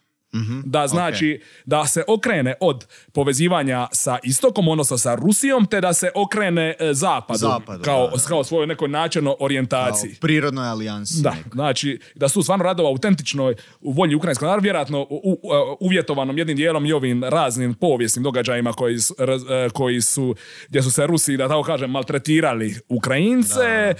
Te generalno poznavajući, poznavajući ruski odnos prema, da tako kažem, savez, savezničkim bratskim narodima, i si vidjeli smo kako su se to za vrijeme hladnog rata ponašali Da. prema, na primjer, prema Mađar, prema bratskim, mađarskim i čekoslovačkim ljudima, um, kada bi nešto htjeli ono svoje napraviti, kako je taj bratski čelični sti, stisak. Avanti ragazzi di Buda. eh. Da, da. Stoga, stoga e, ja sam sklon tome razmišljati da se radilo o autentičnoj narodnoj volji koja, koja je, da tako kažem, sad onda zloupotrebljena i, jednim dijelom usmjerena od strane američke administracije. Međutim, a da li je volja autentična postojala, ukrajinskom narodu po mom mišljenju da. Po mom mišljenju da. mislim, Jer plus ne- uzmimo u obzir e, da se ukrajinski nacionalni identitet se je počeo se, počeo se možda da, po- početno se je izgradio jednim dijelom i na temelju sovjetskog nasljeđa, međutim to se kroz godine promijenilo i, i, i traje zapravo od raspada Sovjetskog saveza sve, sve veća i veća, da to kažem, desovjetizacija, dekomunizacija bi, e, općenito jugi države i, po- i pogotovo kulture i nacionalnog identiteta, te mislim jedna od priroda, i mislim da je prirodno onda zapravo da se nekakve e, veze sa Rusima na neki, na neki način kidaju. Da se tako izrazim. skroz. Ne skroz, ne, ne, ne, ne Normalno. govorim o neprijateljstvu, ne, do, dobro, sad je rat pa je neprijateljstvo, ali pričam, da. ali čisto pričam o tome da Ideološki, odbacuju, ajmo. da odbacuju, znači onu tezu koja, koja recimo uh, ruska strana često gura, da su Bjelorusi, Rusi i Ukrajinci jedan, uh, tri narod. grane jednog naroda da moraju Da, živjeti da. po jednim carem. Mislim, to je jedna stara teorija, mislim, koja je po, povijesno služila za ekspansiju ruskog teritorija Da, da, da, i koja se ponovo reciklira i koristi. I ono, znači, Ukrajinci su zapravo, sa, ako i postoji nekakav e, proruski sentiment, on je više bio u nekom panslavenskom smislu, kao braća, Mm, povezivanje braća, prema braćom. Slavenima. Pravoslavna braća, da, da. Pravoslavna slavenska braća koja ima onda i razne zajedničke kulturološke crte, mislim, koje jesu neosporne. Normalno, da. Međutim, nakon ovih sada zadnjih zbivanja, mislim da je i taj, i taj sentiment ono e, većim dijelom nestao. Kao mislim da i to se nadovezuje se na ono što smo spominjali okolo ukrajinskog jezika koji se sada može čuti u cijelom Kijevu, što cijelom, prije da, 15 apsolutno. godina nije bilo tako. Čak i u cijeloj Ukrajini. Da. Osim di je- Osim di u- je- da, s- u, u Donbasu i na Krimu, da, da, da. Ali da, tako da se tu razumijemo. I uglavnom uz ovoga Jacuka je p- predsjednika na dem- Jacnjuk. Jacnjuk, Jac, ili Jac, kako ga zove E, Jac. Jac, Jac, jednostavno, Jac. da, Jac. E, znači, on je postao premijer, Premijer, e, a e, ovaj, kako se zove, Petro Porošenko je nedugo nakon toga postao predsjednik. Da. I, ali ono što je zapravo još važnije, e, odmah u, ako se ne varam, mislim, ili u, u veljači, krajem veljače ili početkom ožujka se dogodila ruska aneksija Krima.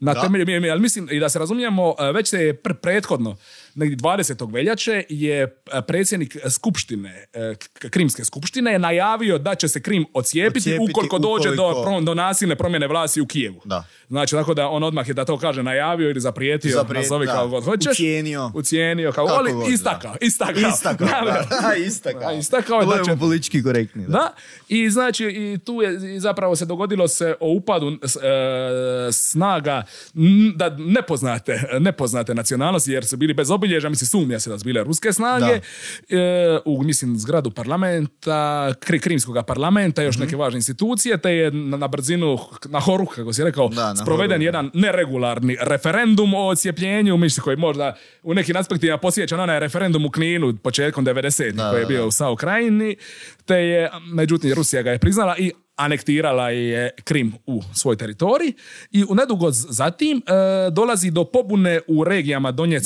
i Luhansk, Lugansk. odnosno u okviru ove e, Donbas regije, e, gdje ruski se pa, gdje zapravo ne dolazi do aneksije, međutim e, su se jave, su se javile samo proglašene Narodna republika Narodna Donjeck i Narodna republika i Lugansk, koje su Lugansk, tako sa koje su bile izrazito proruski orijentirane, imali, imali su nekakve sad, do, do, dobro sad, u više navrata su istagle težnje, bilo za povezivanjem, bilo za uh, s pripajanjem ruskome teritoriju. Teritoriju, da, normalno. da, te je nakon toga je slijedila neka jedna godina uh, žestokih sukoba u kojem su ukrajinske snage na poč- čak i potisnule te pričam samo sukobi su bili u Donbas regiji, na Krimu nije bilo sukoba, čisto da, ne bilo nesporazuma i u tom u kontekstu tog sukoba su parce su koliko toliko ukrajinske snage i potisnule te separatističke tako da se ne drži cijela Donbas ta sporna Donbas regija, nego samo, mislim, možda malo više od polovice, sad koliko sjećam na mm. mapi.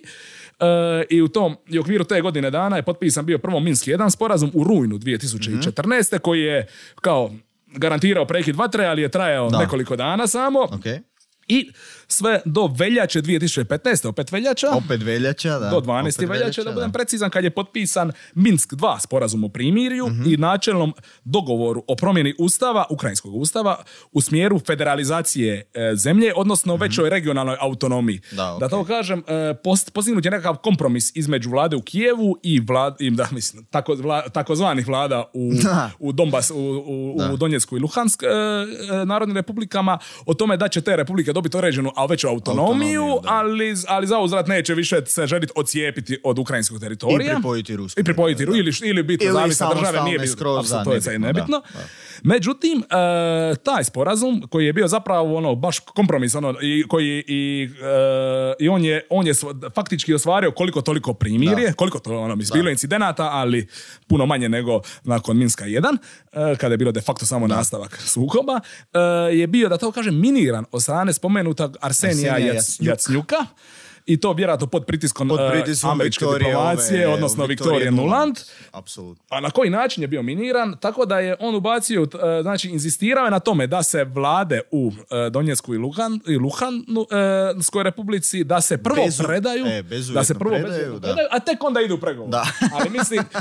znači prvo da izgube pregovaračku moć, pa da onda, onda idemo na pregovore. Da. Mislim, ono što nije po meni razumno i pa to, je, to je bilo zapravo miniranje samo da se sporazum ne, ne e, e, implementira do kraja i tada dolazi e. do jednog, da to kažem, prim, tako, koliko to, uz sporadične Mislim, bilo je, bilo je, da, bilo ali, je ono, sukoba, ali relativno mirnije u odnosu na prvu godinu. To je bilo za vrijeme man, boravka u Bijeloj kući Donalda Trumpa, odnosno, odnosno od sudstva Joe Bidena. Joe Bidena iz Bijele kuće, da, da, da. S obzirom on je bio prisutan i aktivan u ovim, aktivan, u, u, ovim, u, u pregovorima okolo ovoga, okolo Majdanske revolucije. Sad smo preskočili iz onoga, iz one snimke, spominjao se ako u zadnjem hoće neko poslušat, nek E, do kraja posluša e, ovaj telefonski poziv e, di Victoria Nuland direktno spominje Bidena i potvrđuje njegovu aktivnu uključenost u situaciju u Ukrajini. O, I to 2014. Pričamo 2014. Da, Pričamo 2014. Kad je, bio... kad je najžešće bilo. Da. Dobro. I zatim slijedi primjer tijek, tijekom, tijekom mandata Trumpa. Donalda Trumpa, odnosno izbivanje Joe Bidena iz, bijele, kuće. iz bijele kuće. I evo, Vratil se Joe Biden. ne velimo ništa. No, samo ističemo neospornu činjenicu. To je činjenica. Ono. Da. Uglavnom, uh, i, i znači tijekom toga perioda se Ukrajinsk, uh, u uh, Ukrajini traje jedna iz, izrazita ukrajinizacija. Ukrajine gdje se znači ovo, Jezik, okolo jezika uz ostalo osniva se da, Ukrajinska pravoslavna crkva jer prije je bila Ruska pravoslavna crkva zadužena za teritorij Ukrajine te 2017. parlament ukrajinski izglasava odluku o pridruženju NATO paktu. 2020. ako se ne varam, izrazito antiruski predsjednik Volodimir Zelenski, navodi kao pridruženje NATO paktu kao strateški cilj Ukrajine. To je ono znači još jedan korak naprijed. Prema NATO-u e, e, te znači se te znači e, Putin se tome, odnosno ruska cijela vlada sa čelu s Putinom se e, znači izri, izričito protivi tome i najavljuje, i najavljuje, pa i bilo je prvo, mislim prošle godine u proljeće je bilo prvo deployment e, stotinjak tisuća ruskih vojnika, tobože radi vježbi, pa bilo je dosta napetih. Koliko? 70 i nešto ukrajinskih vojnika, tak negdje. To sam negdje pročitao. Prošlo, prošlo 2021. Bilo ono, znači, ras, postepeni rast na petost, jer su Rusi eksplicite bili, to nisu rekli da je, da je to smrtna prijetnja, iz njihove pozicije smrtna prijetnja opstojnosti ruske države i da se i da i najavljivali su da će se dogoditi ovo što se dogodilo i onda se opet dogodilo ovo što je što si ti kolega manje više u prvome dijelu uh, ispričao. E. Da, Znači to, znači i, de facto ovo sada, sada vezano za Majdansku revoluciju i njene implikacije, po mom, po mom gledištu je bio zapravo neki uverti, početak, početak ovog, ovoga što je započeo, ovoga rata koji je započeo sada u veljači 2022. uz, kao što smo rekli, primirje za vrijeme bilo Bajdenovog izbivanja, bilo Trumpovog Trumpovog boravka, boravka. u Bijeloj kući. Možda je jedno, možda je drugo, ali vjerojatno je spoj, Možda, po, spoj da, vjerujem, oboje. pogotovo geopolicija je sve povezano, tako da, Da, da. sigurno ima Si-. Sigurno, sigurno. Znači da malo ove, ove mitove e, ove- nacifikacije i militarizacije Da, da. Ukrajine da to malo, da to malo raščistimo. Da, da, pošto prošli smo sada nekakve, ono, ajmo reći, objektivne geostrateške, geopolitičke Uzroke, uzroke, da. rata, ajmo čas sada još dva, dva ova deklarativna, ili, dobro, je, to čak i ovo jedan nije toliko šupalj, ali ajmo, Da, ajmo to, znači tu denacifikaciju i demilitarizaciju. I demilitarizaciju. Demistificirati što to zapravo stoji Znači, iza toga, pa sad, Da. Ok. a onda neka slušatelj sam, sam zaključi što, Da. što da vjeruje. Evo sama nacifikacija, znači to je neki e, narativ koji se, koji se temelji e, na stvarnim progonima ruskog ili proruskog stanovništva u nekim slobodnim, e, slobodnim dijelovima e, same U- Ukrajine.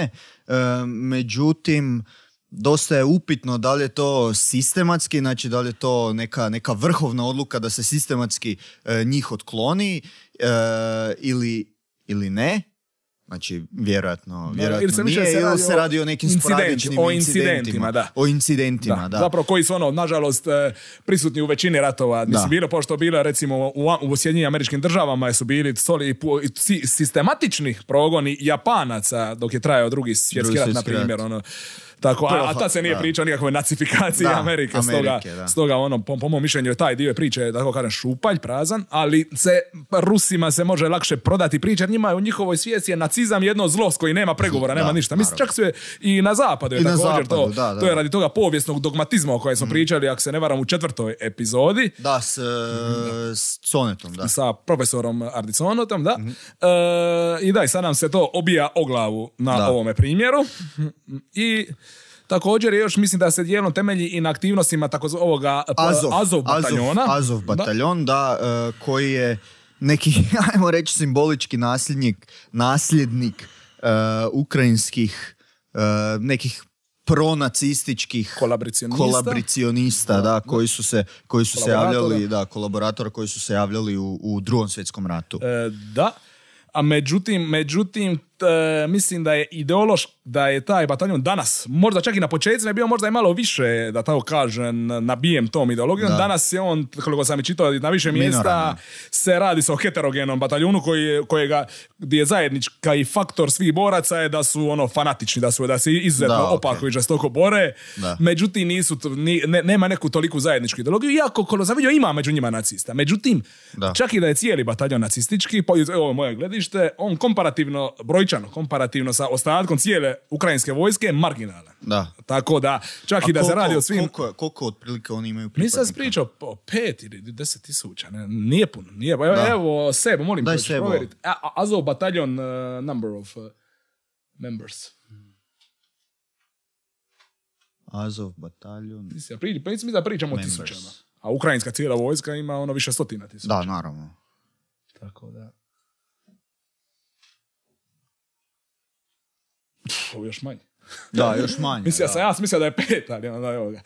Tisuću i pol ljudi Da, imamo, tisuću- znači... da, to je minorno. To je marginalno, Minorno, ono, čak i da su svi, i da su svi ono pobornici Adolfa Hitlera što nisu, Da. opet marginalno utjecaj. Da. Dalje, što se tiče političkog utjecaja nacizma u Ukrajini, mislim, toga, toga nema. De facto, Nema, mislim, ima, ima odbacivanja e, sovjetskog i komunističkog Da, imamo nekog- dekomuni, da, antikomunizma, ali, dekomunizacija, ali, ali to, nije, isto. To, nije nacifikacija. Da, da, to nije. Mi, iako se je i u našoj, to jest, e, nečijoj e, Jugoslaviji se također se ono, antikomunistički stavovi su odmah bili povezivani sa profašističkim Da, stavovima. da. Tako da ono zapravo, a zapravo ono što se, šta smo imali, šta smo ima- imali ko društveni problem mi i vamo, odnosno po cijeloj Europi, se sada u jednom dosta ekstremnijem obliku javlja i u Ukrajini. Gdje znači, znači taj nacizam, ono nekog, kada želiš nekoga demonizirati, ono etiketirati, ćeš mu daj nacist. Nacist. I to je to. I on automatski on 50% kredibiliteta izgubio. Da, I evo ga, i to je sada, sad mislim se dešava na razini jednog cijelog naroda, na, na veliko, nažalost, ono, i Nažalost, tragediju. Nažalost, da. I I da, znači, de facto iskorištena. Da,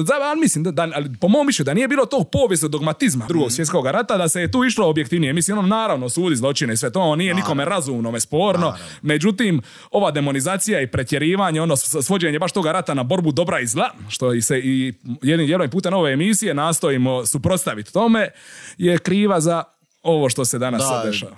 kaj ćemo poslije govoriti o, i o nekim, i o nekim slobodama govora, to jest nedostatka sloboda da, da. govora, zbog, zbog te posljedice da je to dobro protiv zla ili... Da, da, da. Ili pošto nije suprotno. u nijednom ratu nema, do, mislim, ima dobri ljudi, ima loši ljudi, ali u pravilu se radi o be, bezbrojnim nijansama sive. Da, tako je. Dobro, znači nacifikaciju smo mislim demistificirali. Apsolutno. A ja bi sada da malo da porazgovaramo o militarizaciji. Militarizaciji. Znači, o čemu se ta teza sastoji? Mislim, jednim dijelom na, dobro, na neospornom rastu ukrajinske vojske od, od,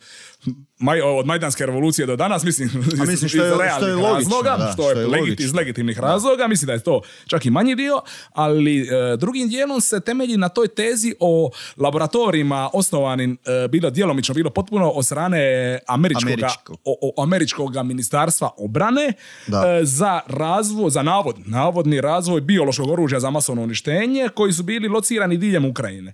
Također, e, sada evo za početak, što se toga tiče, mene ova situacija čak i ako da ne postoji niti, evo, pa uz pretpostavku da ne postoji niti jedan laboratorij u cijeloj Ukrajini, mene ova situacija podsjeća na ono što se dogodilo u, u, u uvertiri u Irački rat. Iraku, da. Znači, to je presedan opet koji se obije od strane, postavljen od strane da, zapadne da. strane, znači se sad obija o glavu, O glavu, da. zapada. Znači, jer presedan da se neku državu optuži za posjedovanje ili razvoj biološkog ili bilo kojeg drugog oružja za masovno uništenje kao opravdanje da se napadne i pa nakon rata kad se utvrdi da nije bilo reći šta ćemo sad gotovo, pojeo vuk Da. magare, to je znači nešto što smo, što je mislim ne mi Hrvati nego e, naši NATO saveznici su to postavili u Iračkom ratu. Tako Što se na kraju ispostavilo da da, to je bila totalno stvarno šuplja. nema, u, da, u, Iraču, u Iraku šuplja. je bila šuplja priča. A svi se Međutim, sjećamo e, Bushovog govora. A, ali ovdje u Ukrajini, barem za sada, postoje e, na temelju ovoga što smo istraživali, ozbiljne indicije da, se ne radi o skroz praznoj priči. Da, da, Znači, unatoč tome što su prve reakcije zapadnjih, mislim, mainstream medija, Negirale e, su. negirale, ono, generalno da. su ono, bilo koga ko je pričao o tome, bio teoretičar, Da, da, urote, da, da. rusofil, Putinov agent, Rusof- ne znam, rusofil, da. da, ili nešto u tom smislu.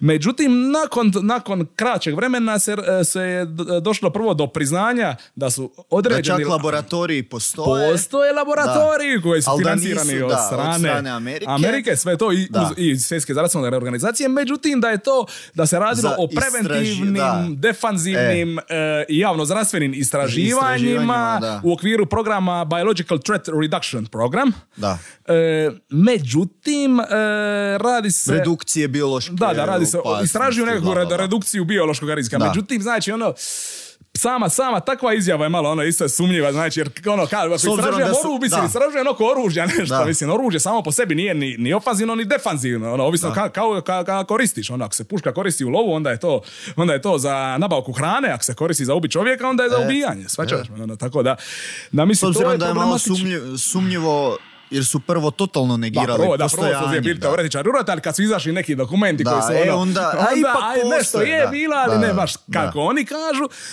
Međutim, onda imamo još e, dvije izjave koje sam našao Prva je iću kronološki. Prva je od Da. e, američkog senatora Dick Lugara u, na otvaranju jednog od takvih laboratorija u Odesi 2010. 2010, da. gdje je on, evo, parafraziram na hrvatski, izjavio ovaj laboratorij će biti instrumentalan za istraživanje opasnih patogena, znači bakterija, koje koriste bioteroristi. Da. Znači, on će, predmet istraživanja su znači nekakva oružja, biološka oružja Biološki, da. koriste bioteroristi. Da. Zna- Ali, znači, predmet istraživanja, neosporno.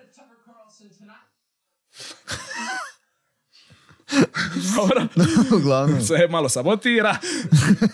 Dobro, I druga izjava e, na koju sam se želio referirati je izjava ranije spomenute Viktorije Nulan pred Ne kom- samo ranije spomenute, nego kroz cijeli podcast. kroz cijeli podcast svoje štucaju se.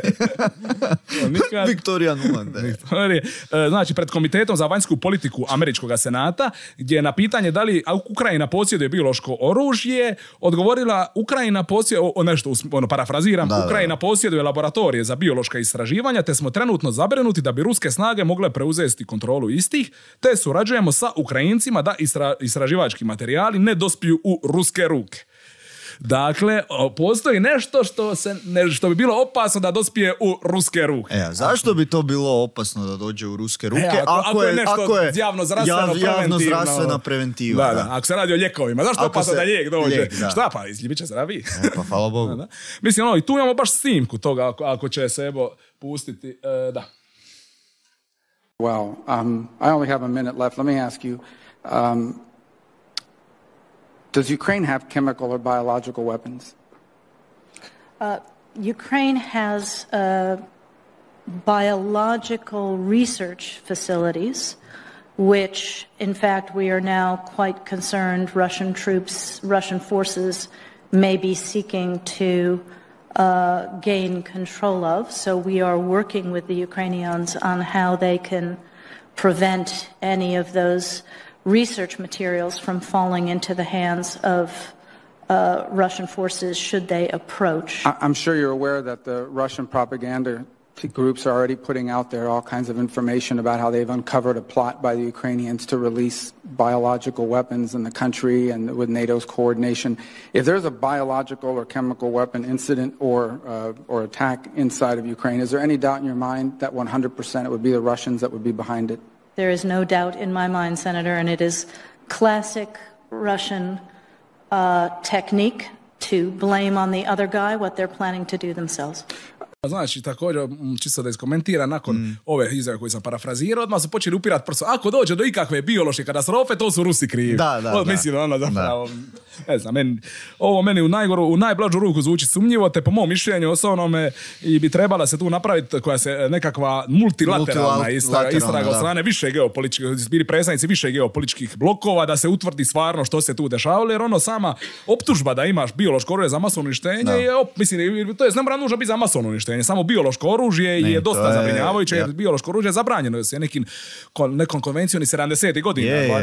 Je, stoljeća, je. ako se ja ne varam, Je. tako da ono, to bi se trebalo svakako istražiti, naravno Je. kad uvjeti dopuste i ako će uvjeti I bude, jer, ako, da. su, jer također... Jer uvijek naravno ako bude multi, multilateralna, znači više, više država bude upleteno, svaka, svaka država bude imala neki svoj, neki svoj, ajmo reći, interes, ne? Dobro da, ali međutim, e, tad se teže prikrivaju dokazi kada je više ljudi uključeno. istina, istina. A dokazi ne, puno više govore Istina. od e, mišljenja. Istina, Tako istina. Da, ali također još bi istaka bi indiciju jednu, e, da je, koliko sam upratio ja mapu e, lok- e, lokacija tih navodnih spornih laboratorija, Da. ona je koliko toliko usklađena sa smjerovima inicijalne ruske ofanzive.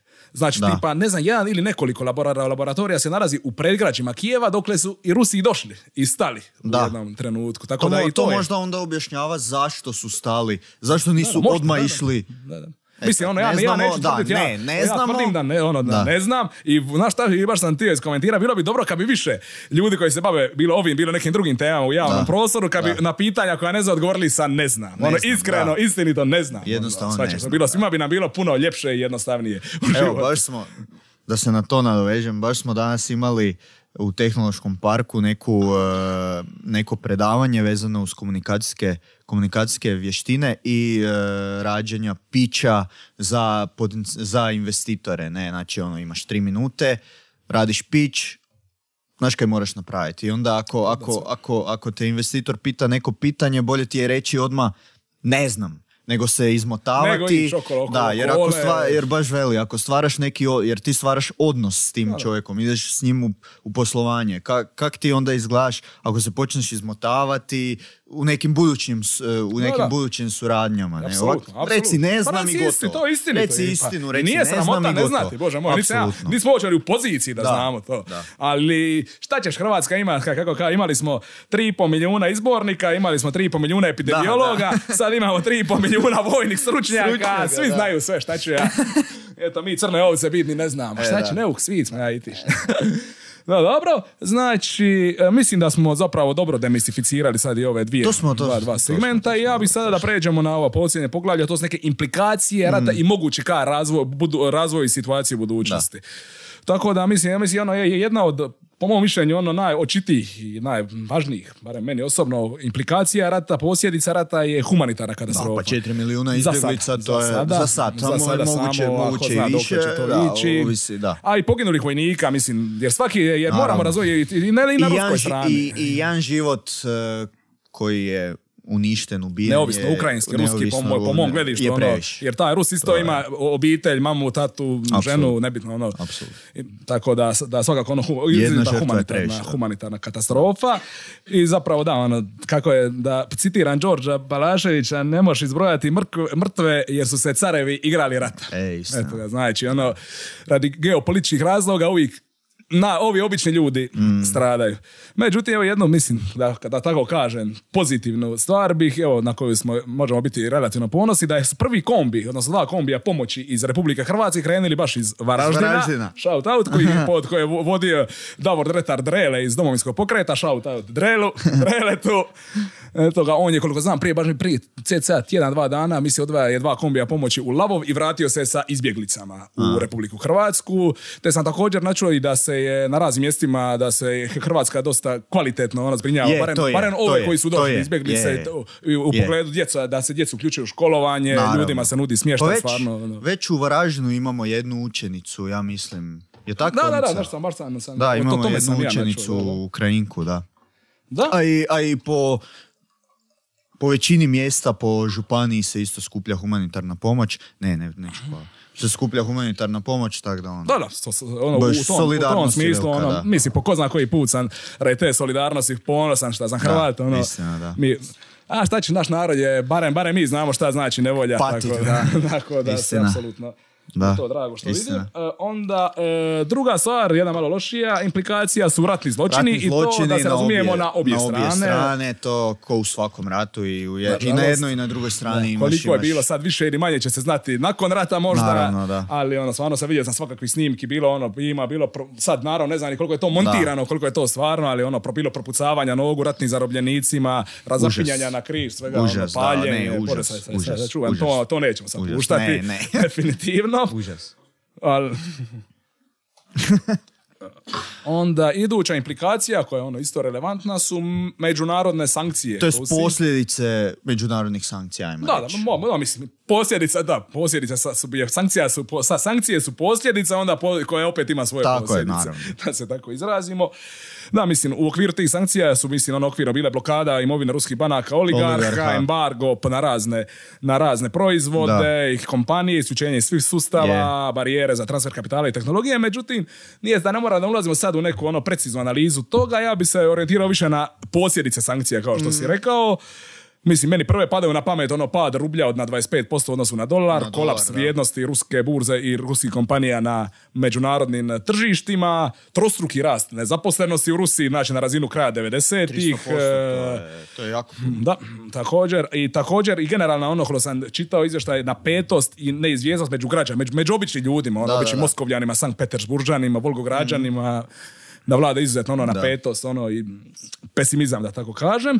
Međutim, e, po mom mišljenju će se sankcije, mislim, već se osjećaju, a još će se i više osjetiti na zapadu te sankcije. A o- o- po- pogotovo, pa već ih sad e, osjećamo povećanjem, povećanjem cijena nafte i plina. Ne? Da, Već pošto sami mi to smo bili smo, to je bilo već i opterećeno da. prije rata, pogotovo sada.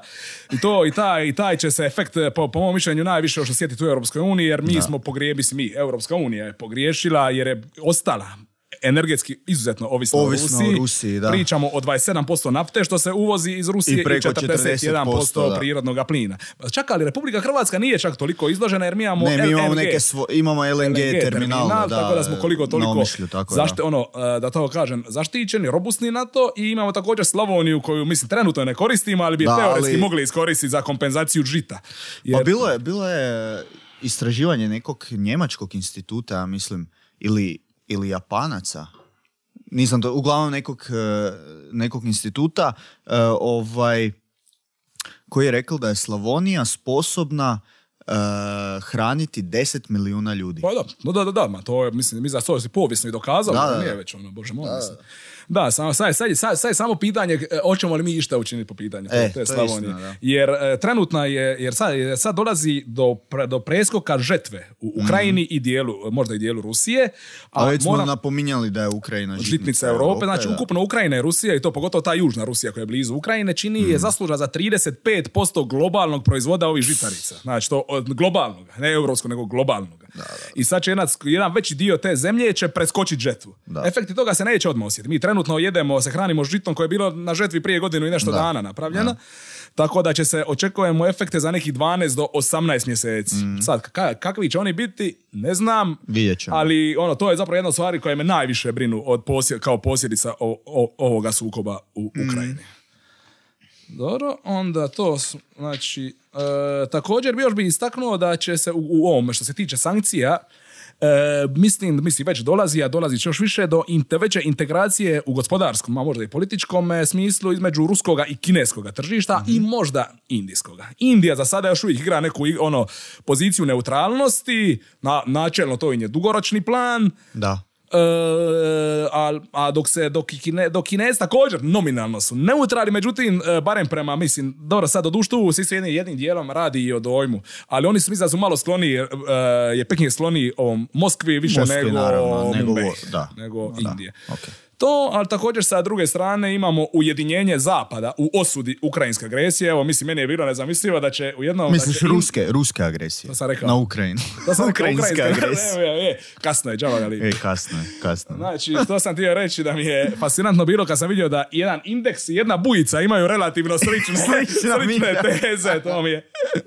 I također smo u Hrvatskom saboru bili svjedoci totalnom ujedinjenu oporbe, je. osim jednoga glasa od naše e, drugarice Katarine Perović, ali ja mislim da ona nije, nije glasovala u, za osudu agresije više, jer ona gleda još uvijek Rusiju kao izvoznicu ovih marksističkih ideja. Ona se još, još uvijek možda malo zapela u 20. stoljeću u dobu Sovjetskog saveza. Mislim, to, to zaključuje ne bez veze, nego na temelju njene izjave da će ona vratiti Hrvatima standard e, njihovih očeva.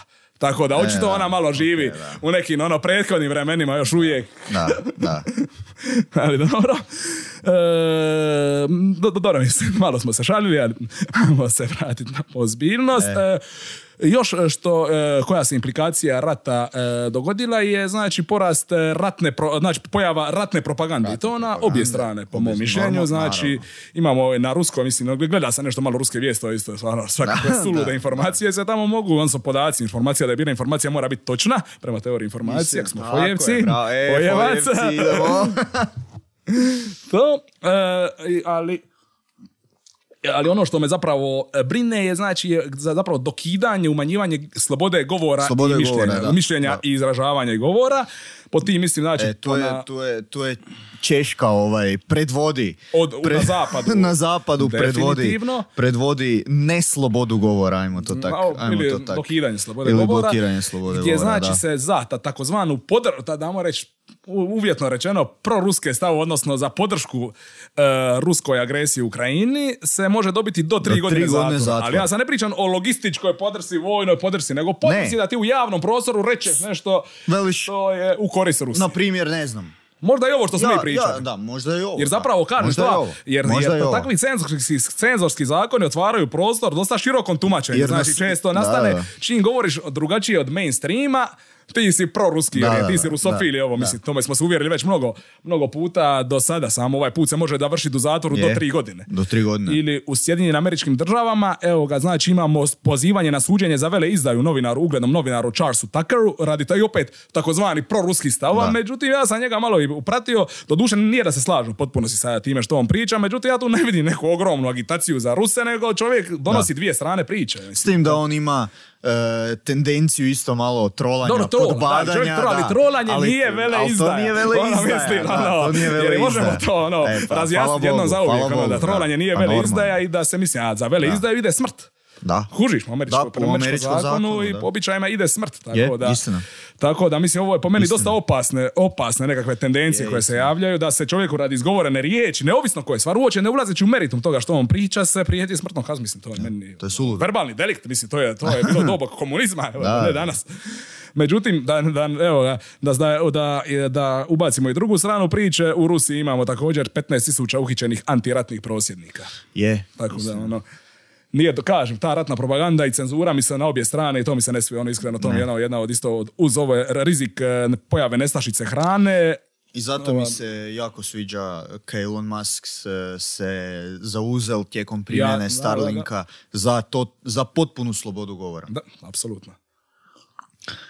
Dobro, Tu imamo tu, i- tu smo naveli neku heroizaciju Volodimira Zelenskog u, u, u, samoj, u samoj Ukrajini. Da, on je zapravo jedna dosta specifična povijesna ličnost. Specifič- Mislim, e, prvi, da. mislim, on prvi, Prvi lider koji- koji, da. je došao na način Da, da, je koji- snimio, film, snimio film. seriju u tri Da. sezone i film Da. o samome sebi. To je I to samo financiran film i samofinanciran serija. Da. film. Da, i također mislim ono, ali mislim da je jedna od zasluga zašto ga se heroizira je njegova izuzetna sposobnost korištenja ovih multime, eh, digitalnih tehnologija, eh, odnosno zna se čovjek pojavljivati na ekranu, da, Da. se tako izrazim. I, i, Televizičan je. Da, do- dobro, do- dobar pojam moram priznati E. i općenito generalno mi, mi- mislim da njegove ono izjave su, su dosta pozitivno djeluju na moral ukrajinskog naroda. Iako možda prema vani on može zvučati suludo, međutim ja mislim da on ono, zna točno što, što govori. Imali smo bili nas prije emisije neku raspravu da li priča gluposti ili Da. ne. Mislim, po mom gledištu, on, go, on dosta proračuna to i daje svoje izjave, pa makar one iz perspektive možda nas koji smo živimo udobno, u, u mirno, u, u zemlji u miru, mogu zvučati suludo. Da. Mislim da one za ukrajinski Ali narod za ukrajinski narod, da. imaju podiže- efekt. podiže, da, da, podi- podižu Podiže moral. I moramo isto on se, znači on nije bio toliko popularan prije rata, ali danas opet mu se popularnost porasa na preko 70%, 70% znači 70%, nametnuo da. se kao, od- mislim, jedan komičar i gluma se nametnuo kao ratni lider, ono, dosta, ono izuzetno specifična povijesna ličnost, iako se ne slaže baš u potpuno sa idealizacijom i heroizacijom Mm. njegove osobe, mislim, povijest će ga, će ga, će ga u jednom momentu zapamtiti, će ga zapamtiti, pa nek se ona bavi njime. Međutim, ja bih primijetio, primijetio bi i demonizaciju Vladimira Putina, priča, mislite, to meni suludo je pričao da je lud, da je ovo, da je ono, mislim, Ne. on djeluje proračunato u okviru, ono, u, ono, u okviru svojih, svojih, odnosno ruskih geostrateških interesa i dosta beskompromisno, nije ga pretjerano briga ni za ruske, a kamoli tuđe, ono, ukrajinske živote, to sve stoji, međutim ne bi rekao da se radi o luđaku,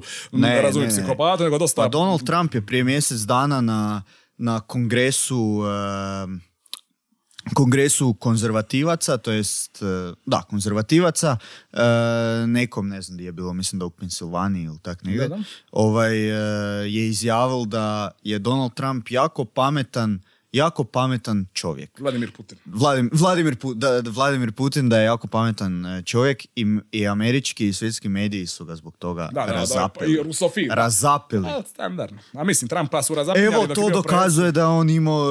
e, Da, ali dok je bio Donald Trump, se izbora, ništa da. nije izdešavalo. Pa. Da, da. E. Pa ti sam, sam razmisli šta to znači.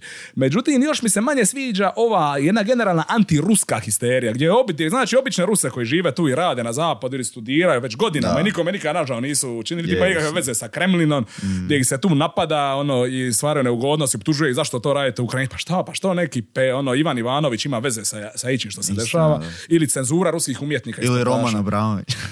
ali cenzura Čajkovskoga. Ali mislim, je pa to je- Čajkovski, ono, jedan ono koji je ono, ono, umjetnik, ono, jezero, globalni umjetnik, umjetnik, razumiješ, svi Da, mi, cijeli svijet da. uživa u njegovoj glazbi, skladbama, čemu cen- cenzura, ono, kome, ono, razumiješ, Da. ono, k- ne vidi nikakvu korist, ono, od takvih stvari, međutim da, onda javila se ta antiruska histerija, mislim kao što se javila antižidovska histerija 30-ih u Njemačkoj, za vrijeme vladavine jednog drugog diktatora. Hićo. Da, brke.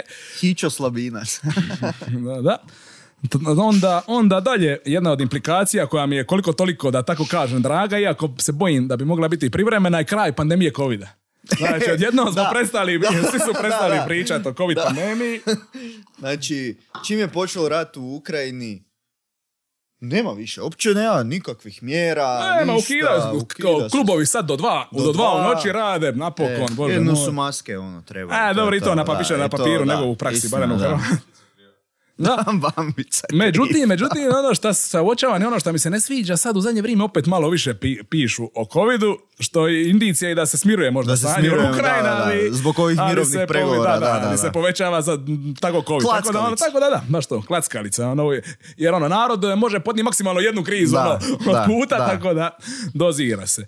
Međutim, sad malo šalu na stranu, ukoliko ono što smo ranije malo pričali o, O laboratorijima, o biološkom oružju, istina, na ikoji način, ako ima samo dio istine, postoji realan, objektivan ono rast rizika opet, nove pandemije nove nekako, pandemije, jer, jer do, do- iako je to bila teorija urote prije dvije godine, već postoje sada ozbiljne indicije e, da je i COVID izašao iz Wuhanskog laboratorija, Mhm. iako da i tu je izostala multilateralna istražna komisija. E.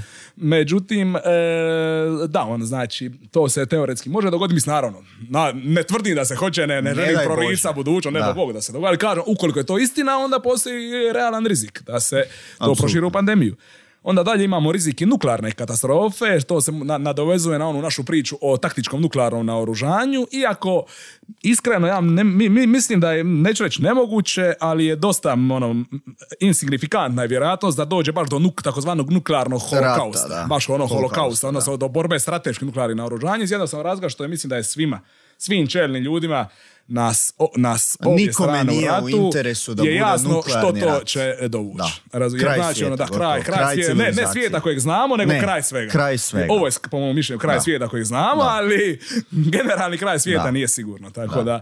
Da, mislim da do toga neće doći, međutim, e, može doći do neke manje nuklearne eskalacije korištenja tih taktičkih naoružanja, Mm. koje može imati opet implikacije i na zdravlje sa ne znam koliko normalno. kolike zone ljudi, m, ali moglo bi, ono, Ovisi, ali, ovisi o čini, ne? da, ali kao, kao kažem, rizik postoji i mislim da smo trenutno i smo unatoč ono tome što je minimalna vjerojatnost, smo najbliže tome možda čak od kubanske krize. Istina, da. To da. Iako i dalje je to daleko ono. Ali je, da. Bogu i Bogu hvala, nek smo, nek smo tako konzervativni Da. da, budemo šta, šta moguće dalje. Onda dalje uočavam također i globalni rast na, o, ulaganja u naoružanje, pa čak možda i nuklearno. Ono, dobro, još uvijek nije došlo do rasta nuklearnom, iako, ali činjenica da je Ukrajina se u 94. ili 5. koja? riješila, odrekla U svih top, svojih... u top 10 je bilo. Da, da, one prije, prije te godine je bilo Prije, u da. top 10 i onda je se odrekla svog nuklearnog naoružanja Da, da, da. i... Evo. I evo što Evo, se sada da. dogodilo. Jer mislim Ej, da se- sad, sad druge države mogu, mogu učiti. Naučiti na tome reći, primjeru, Da, da. na tom primjeru. Da. Plus imamo također najveće ulaganje u naoružanju u Njemačkoj još od doba drugog svjetskog rata. Da, Tako da, ali također mislim u Hrvatskoj se priča o ponovnom uvođenju vojnog roka Da, da, i da. generalno mislim u svijetu da će da se Tih nekih konzervativnih stavova. da, konzervativni mas, ono, maskulinitet opet E, dolazi da, na nacionalizam. Mislim, Da, o, mislim da nacionalizam u ovome normalnom smislu. Da, da, ne, mislim, ne, ne, u, ne u ekstremnom. Da, ne u naravno, ali, ali ono, znači, generalno se pa- predstavili smo sa demonizacijom tih ideja, evo, Da, možemo jedan dobar primjer kad su u Parizu feministice, znači, E. se derale, e, su vikale e, na Slava Ukrajini. nacionalistički pozdrav Da. stava Ukrajini u bojama na, ukrajinske nacionalne zastave, evo, možemo vidjeti tu. Feministice iz Pariza. ono. Pusti i muziku.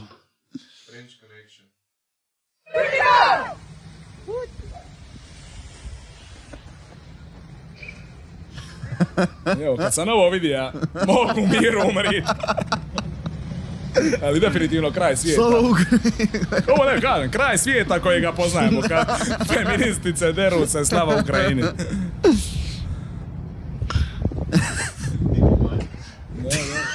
Titi Bonjour à Blind. toutes et tous, nous sommes en direct sur Brut, une action des Femen menée aujourd'hui pour soutenir le Dobre, peuple ukrainien et demander Čitomicu. e. recimo...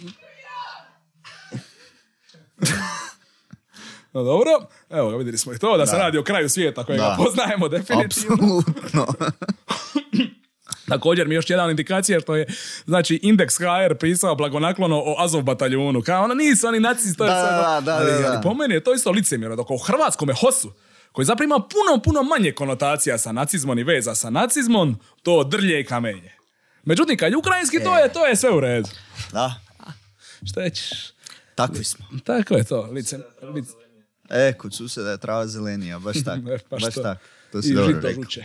I žito žuče, da. Vera, A nego reci ti meni, evo, da se malo, da zaključimo ovaj naš, po mom mišljenju, zanimljiv razgovor. Mm. Mi ćemo, kao će publika prosuditi. Kako misliš, po tvojom mišljenju, neki ono scenarij razvoja situacije? Koji spot, ono, mogući neki završeci ovoga rata? Po tvom gledištu. Po meni, gle, e, ja mislim da bude, kak je i predsjednik Zelenski sam e, u, u nedavnim obraćanjima javnosti izjavio da e, se Ukrajina ne bude e, pripala NATO u neko dogledno, dogledno vrijeme i da bude znači regija, regija Donbas i regija Krima ne da bi se mogla čak pripojiti, pripojiti, pripojiti Rusiji ili neku neovisnost znači ili taj ili taj neki ili da se ruski oligar, oligarsi pobune protiv Putina i naprave de, facto državni udara, udara, da. Da, zapravo, da, zapravo slažem se sa tima. Mislim da će u svakom slučaju Ukrajina, Ukrajina ostati u nekom obliku neutralnosti, Da. i, a sad je jedin, ali da, ali upitno je koja je budućnost Donbas i regije i, I Krima, da, Ili even, osim, eventualno ako ne dođe do ono nagloga preo, preobrata u Kremlju, odnosno državnog udara. Da. Da. Kažem, mislim, Da. teško je sad, mislim da samo prorok zna točno kako će, ali mislim da su ovo dva neka naj, Najmoguća. mo- najvjerojatnija scenarija, ako ima još cijeli da. spektar mogućnosti koji se mogu desiti, ono, u koje nećemo sada razrađivati, ali generalno još jedan, mislim da ovo je, ali ovaj, u svakom slučaju mislim da dolazi do generalnog raskola ruskoga i zapadnog bloka, Da, u bilo gospodarskom, političkom, kulturološkom, bilo kojem drugom smislu. Da. I, ali to je zapravo se dešava u kontekstu završetka procesa, znači for, e, formiranja ovoga, da tako kažem, mislim, dobro, sad ovo se zvuča, ovo, te- e, ako kaže novi svjetski poredak će biti e, teoretičar Da. urote, reći NWO, formiranja više polarnog svijeta. Mislim, E, ali da. više, što Dobro. znači više polarni Ok. svijet? To je svijet znači sa više relativno ravnopravnih centara moći, odnosno bloko, e, blokova.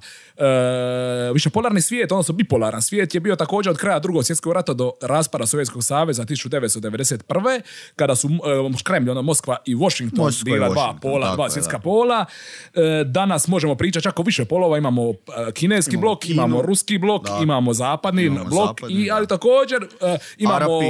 arapski blok koji se uzdiže Da. i imamo ki- i indijski blok koji se tako također izdanju i potencijalno ono kroz neku budućnost i južnoamerički blok Mm. bi također, a i također naravno, mislim evo, nameće mi se samo, evo sad mi sa on, vidit ćemo koja će biti, e, mislim sad ovo pričamo u geopolitici, to su dosta duža razdoblja, Da, referentna razdoblja kroz naravno. 100 godina, 150, 200 godina, koja će biti budućnost i situacija u Africi. S obzirom, ona, iz- ona isto ima svoje izuzetno visoke resursne i prirodne potencijale, naravno imaju da. kulturološke i političke probleme, međutim, kažemo, 100 godina, 150 je puno toga moguće. Ali kažem, u svakom. Pogotovo slučaju, ras Nigerije. Uz ostalo, uz ostalo imaš puno. A, a ima- sad, ima da, puno, da ne širimo epizodu Da, sad i u tom smjeru. na Afriku, ali u svakom slučaju Amerika je izgubila onu e, ekskluzivnu dominantnu poziciju koju je imala od raspada Sovjetskog saveza do nedavno. Do kad se Da, prvo Kina ojačala i poslije De Rusija. facto su imali monopol. Imali ono na svjetsku moć zapravo, jer Kine, kinesko gospodarstvo je bilo još uvijek ono dosta mizerno, Rusija je bila de facto nakon raspada Sovjetskog saveza na koljenima, Da.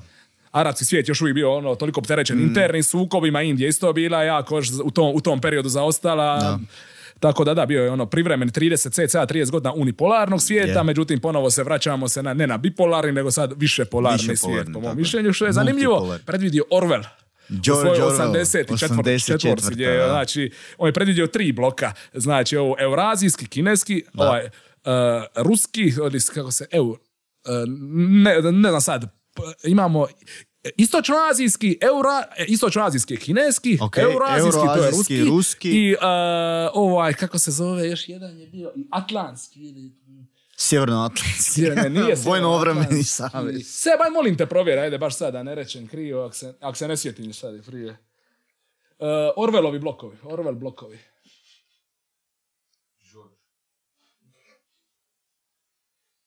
Geopolitički blok. Geopolitical. Nešto je najgore zna sam, ono. Geopolitical.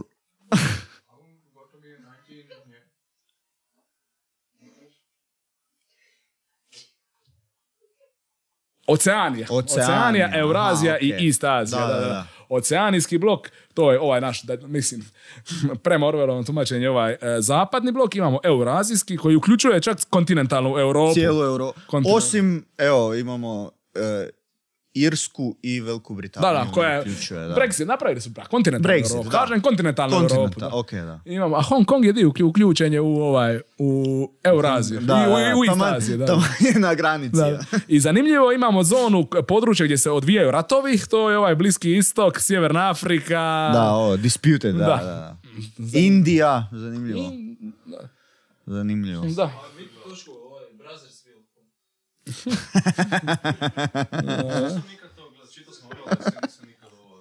Da, Orwell je predvidio više polarni svijet. Da?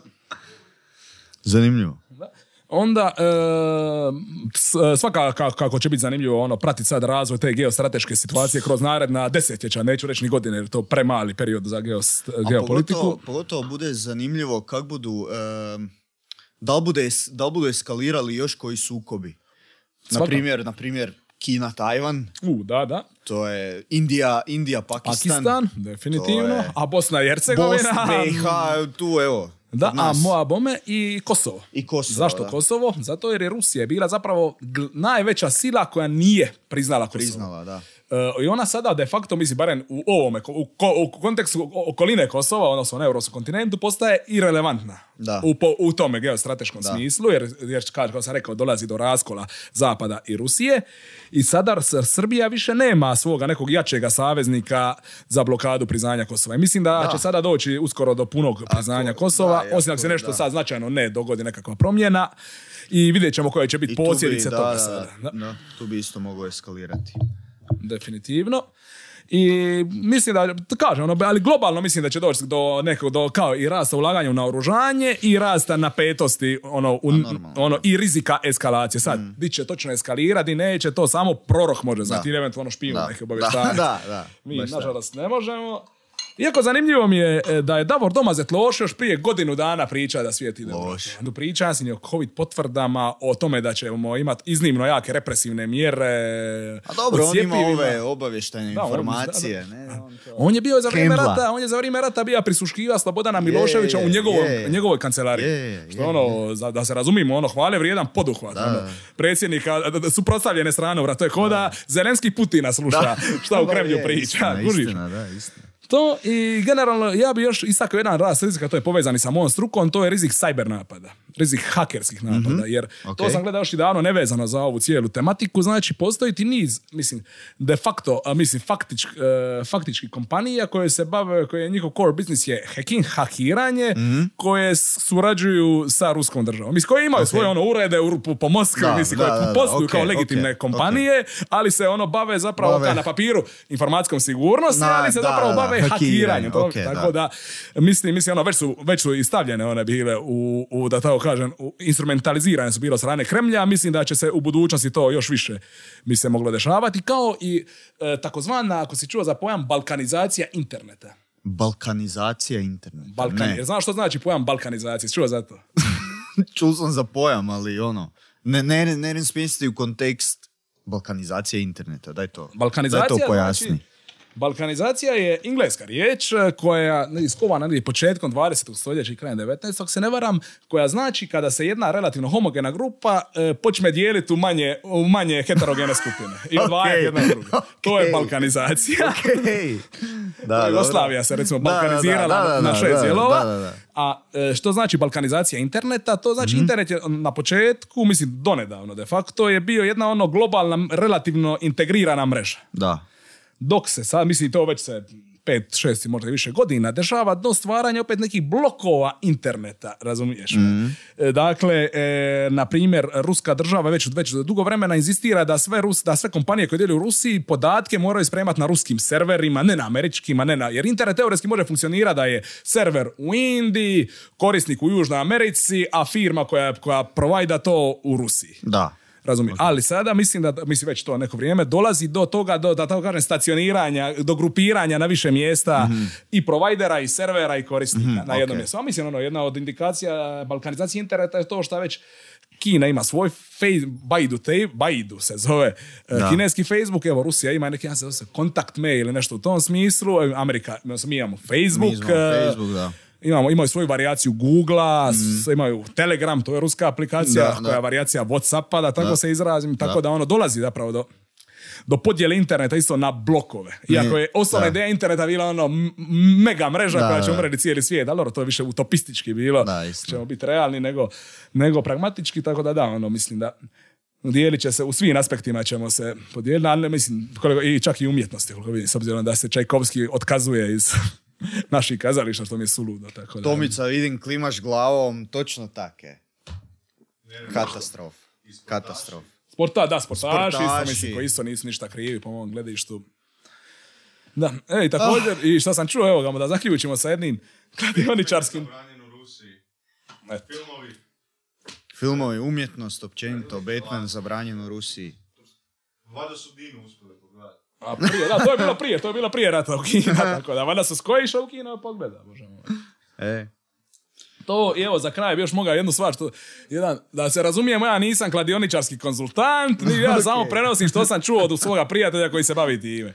Znači, ko hoće zaradne kuplati na Ukrajinu da osvaja Eurosong.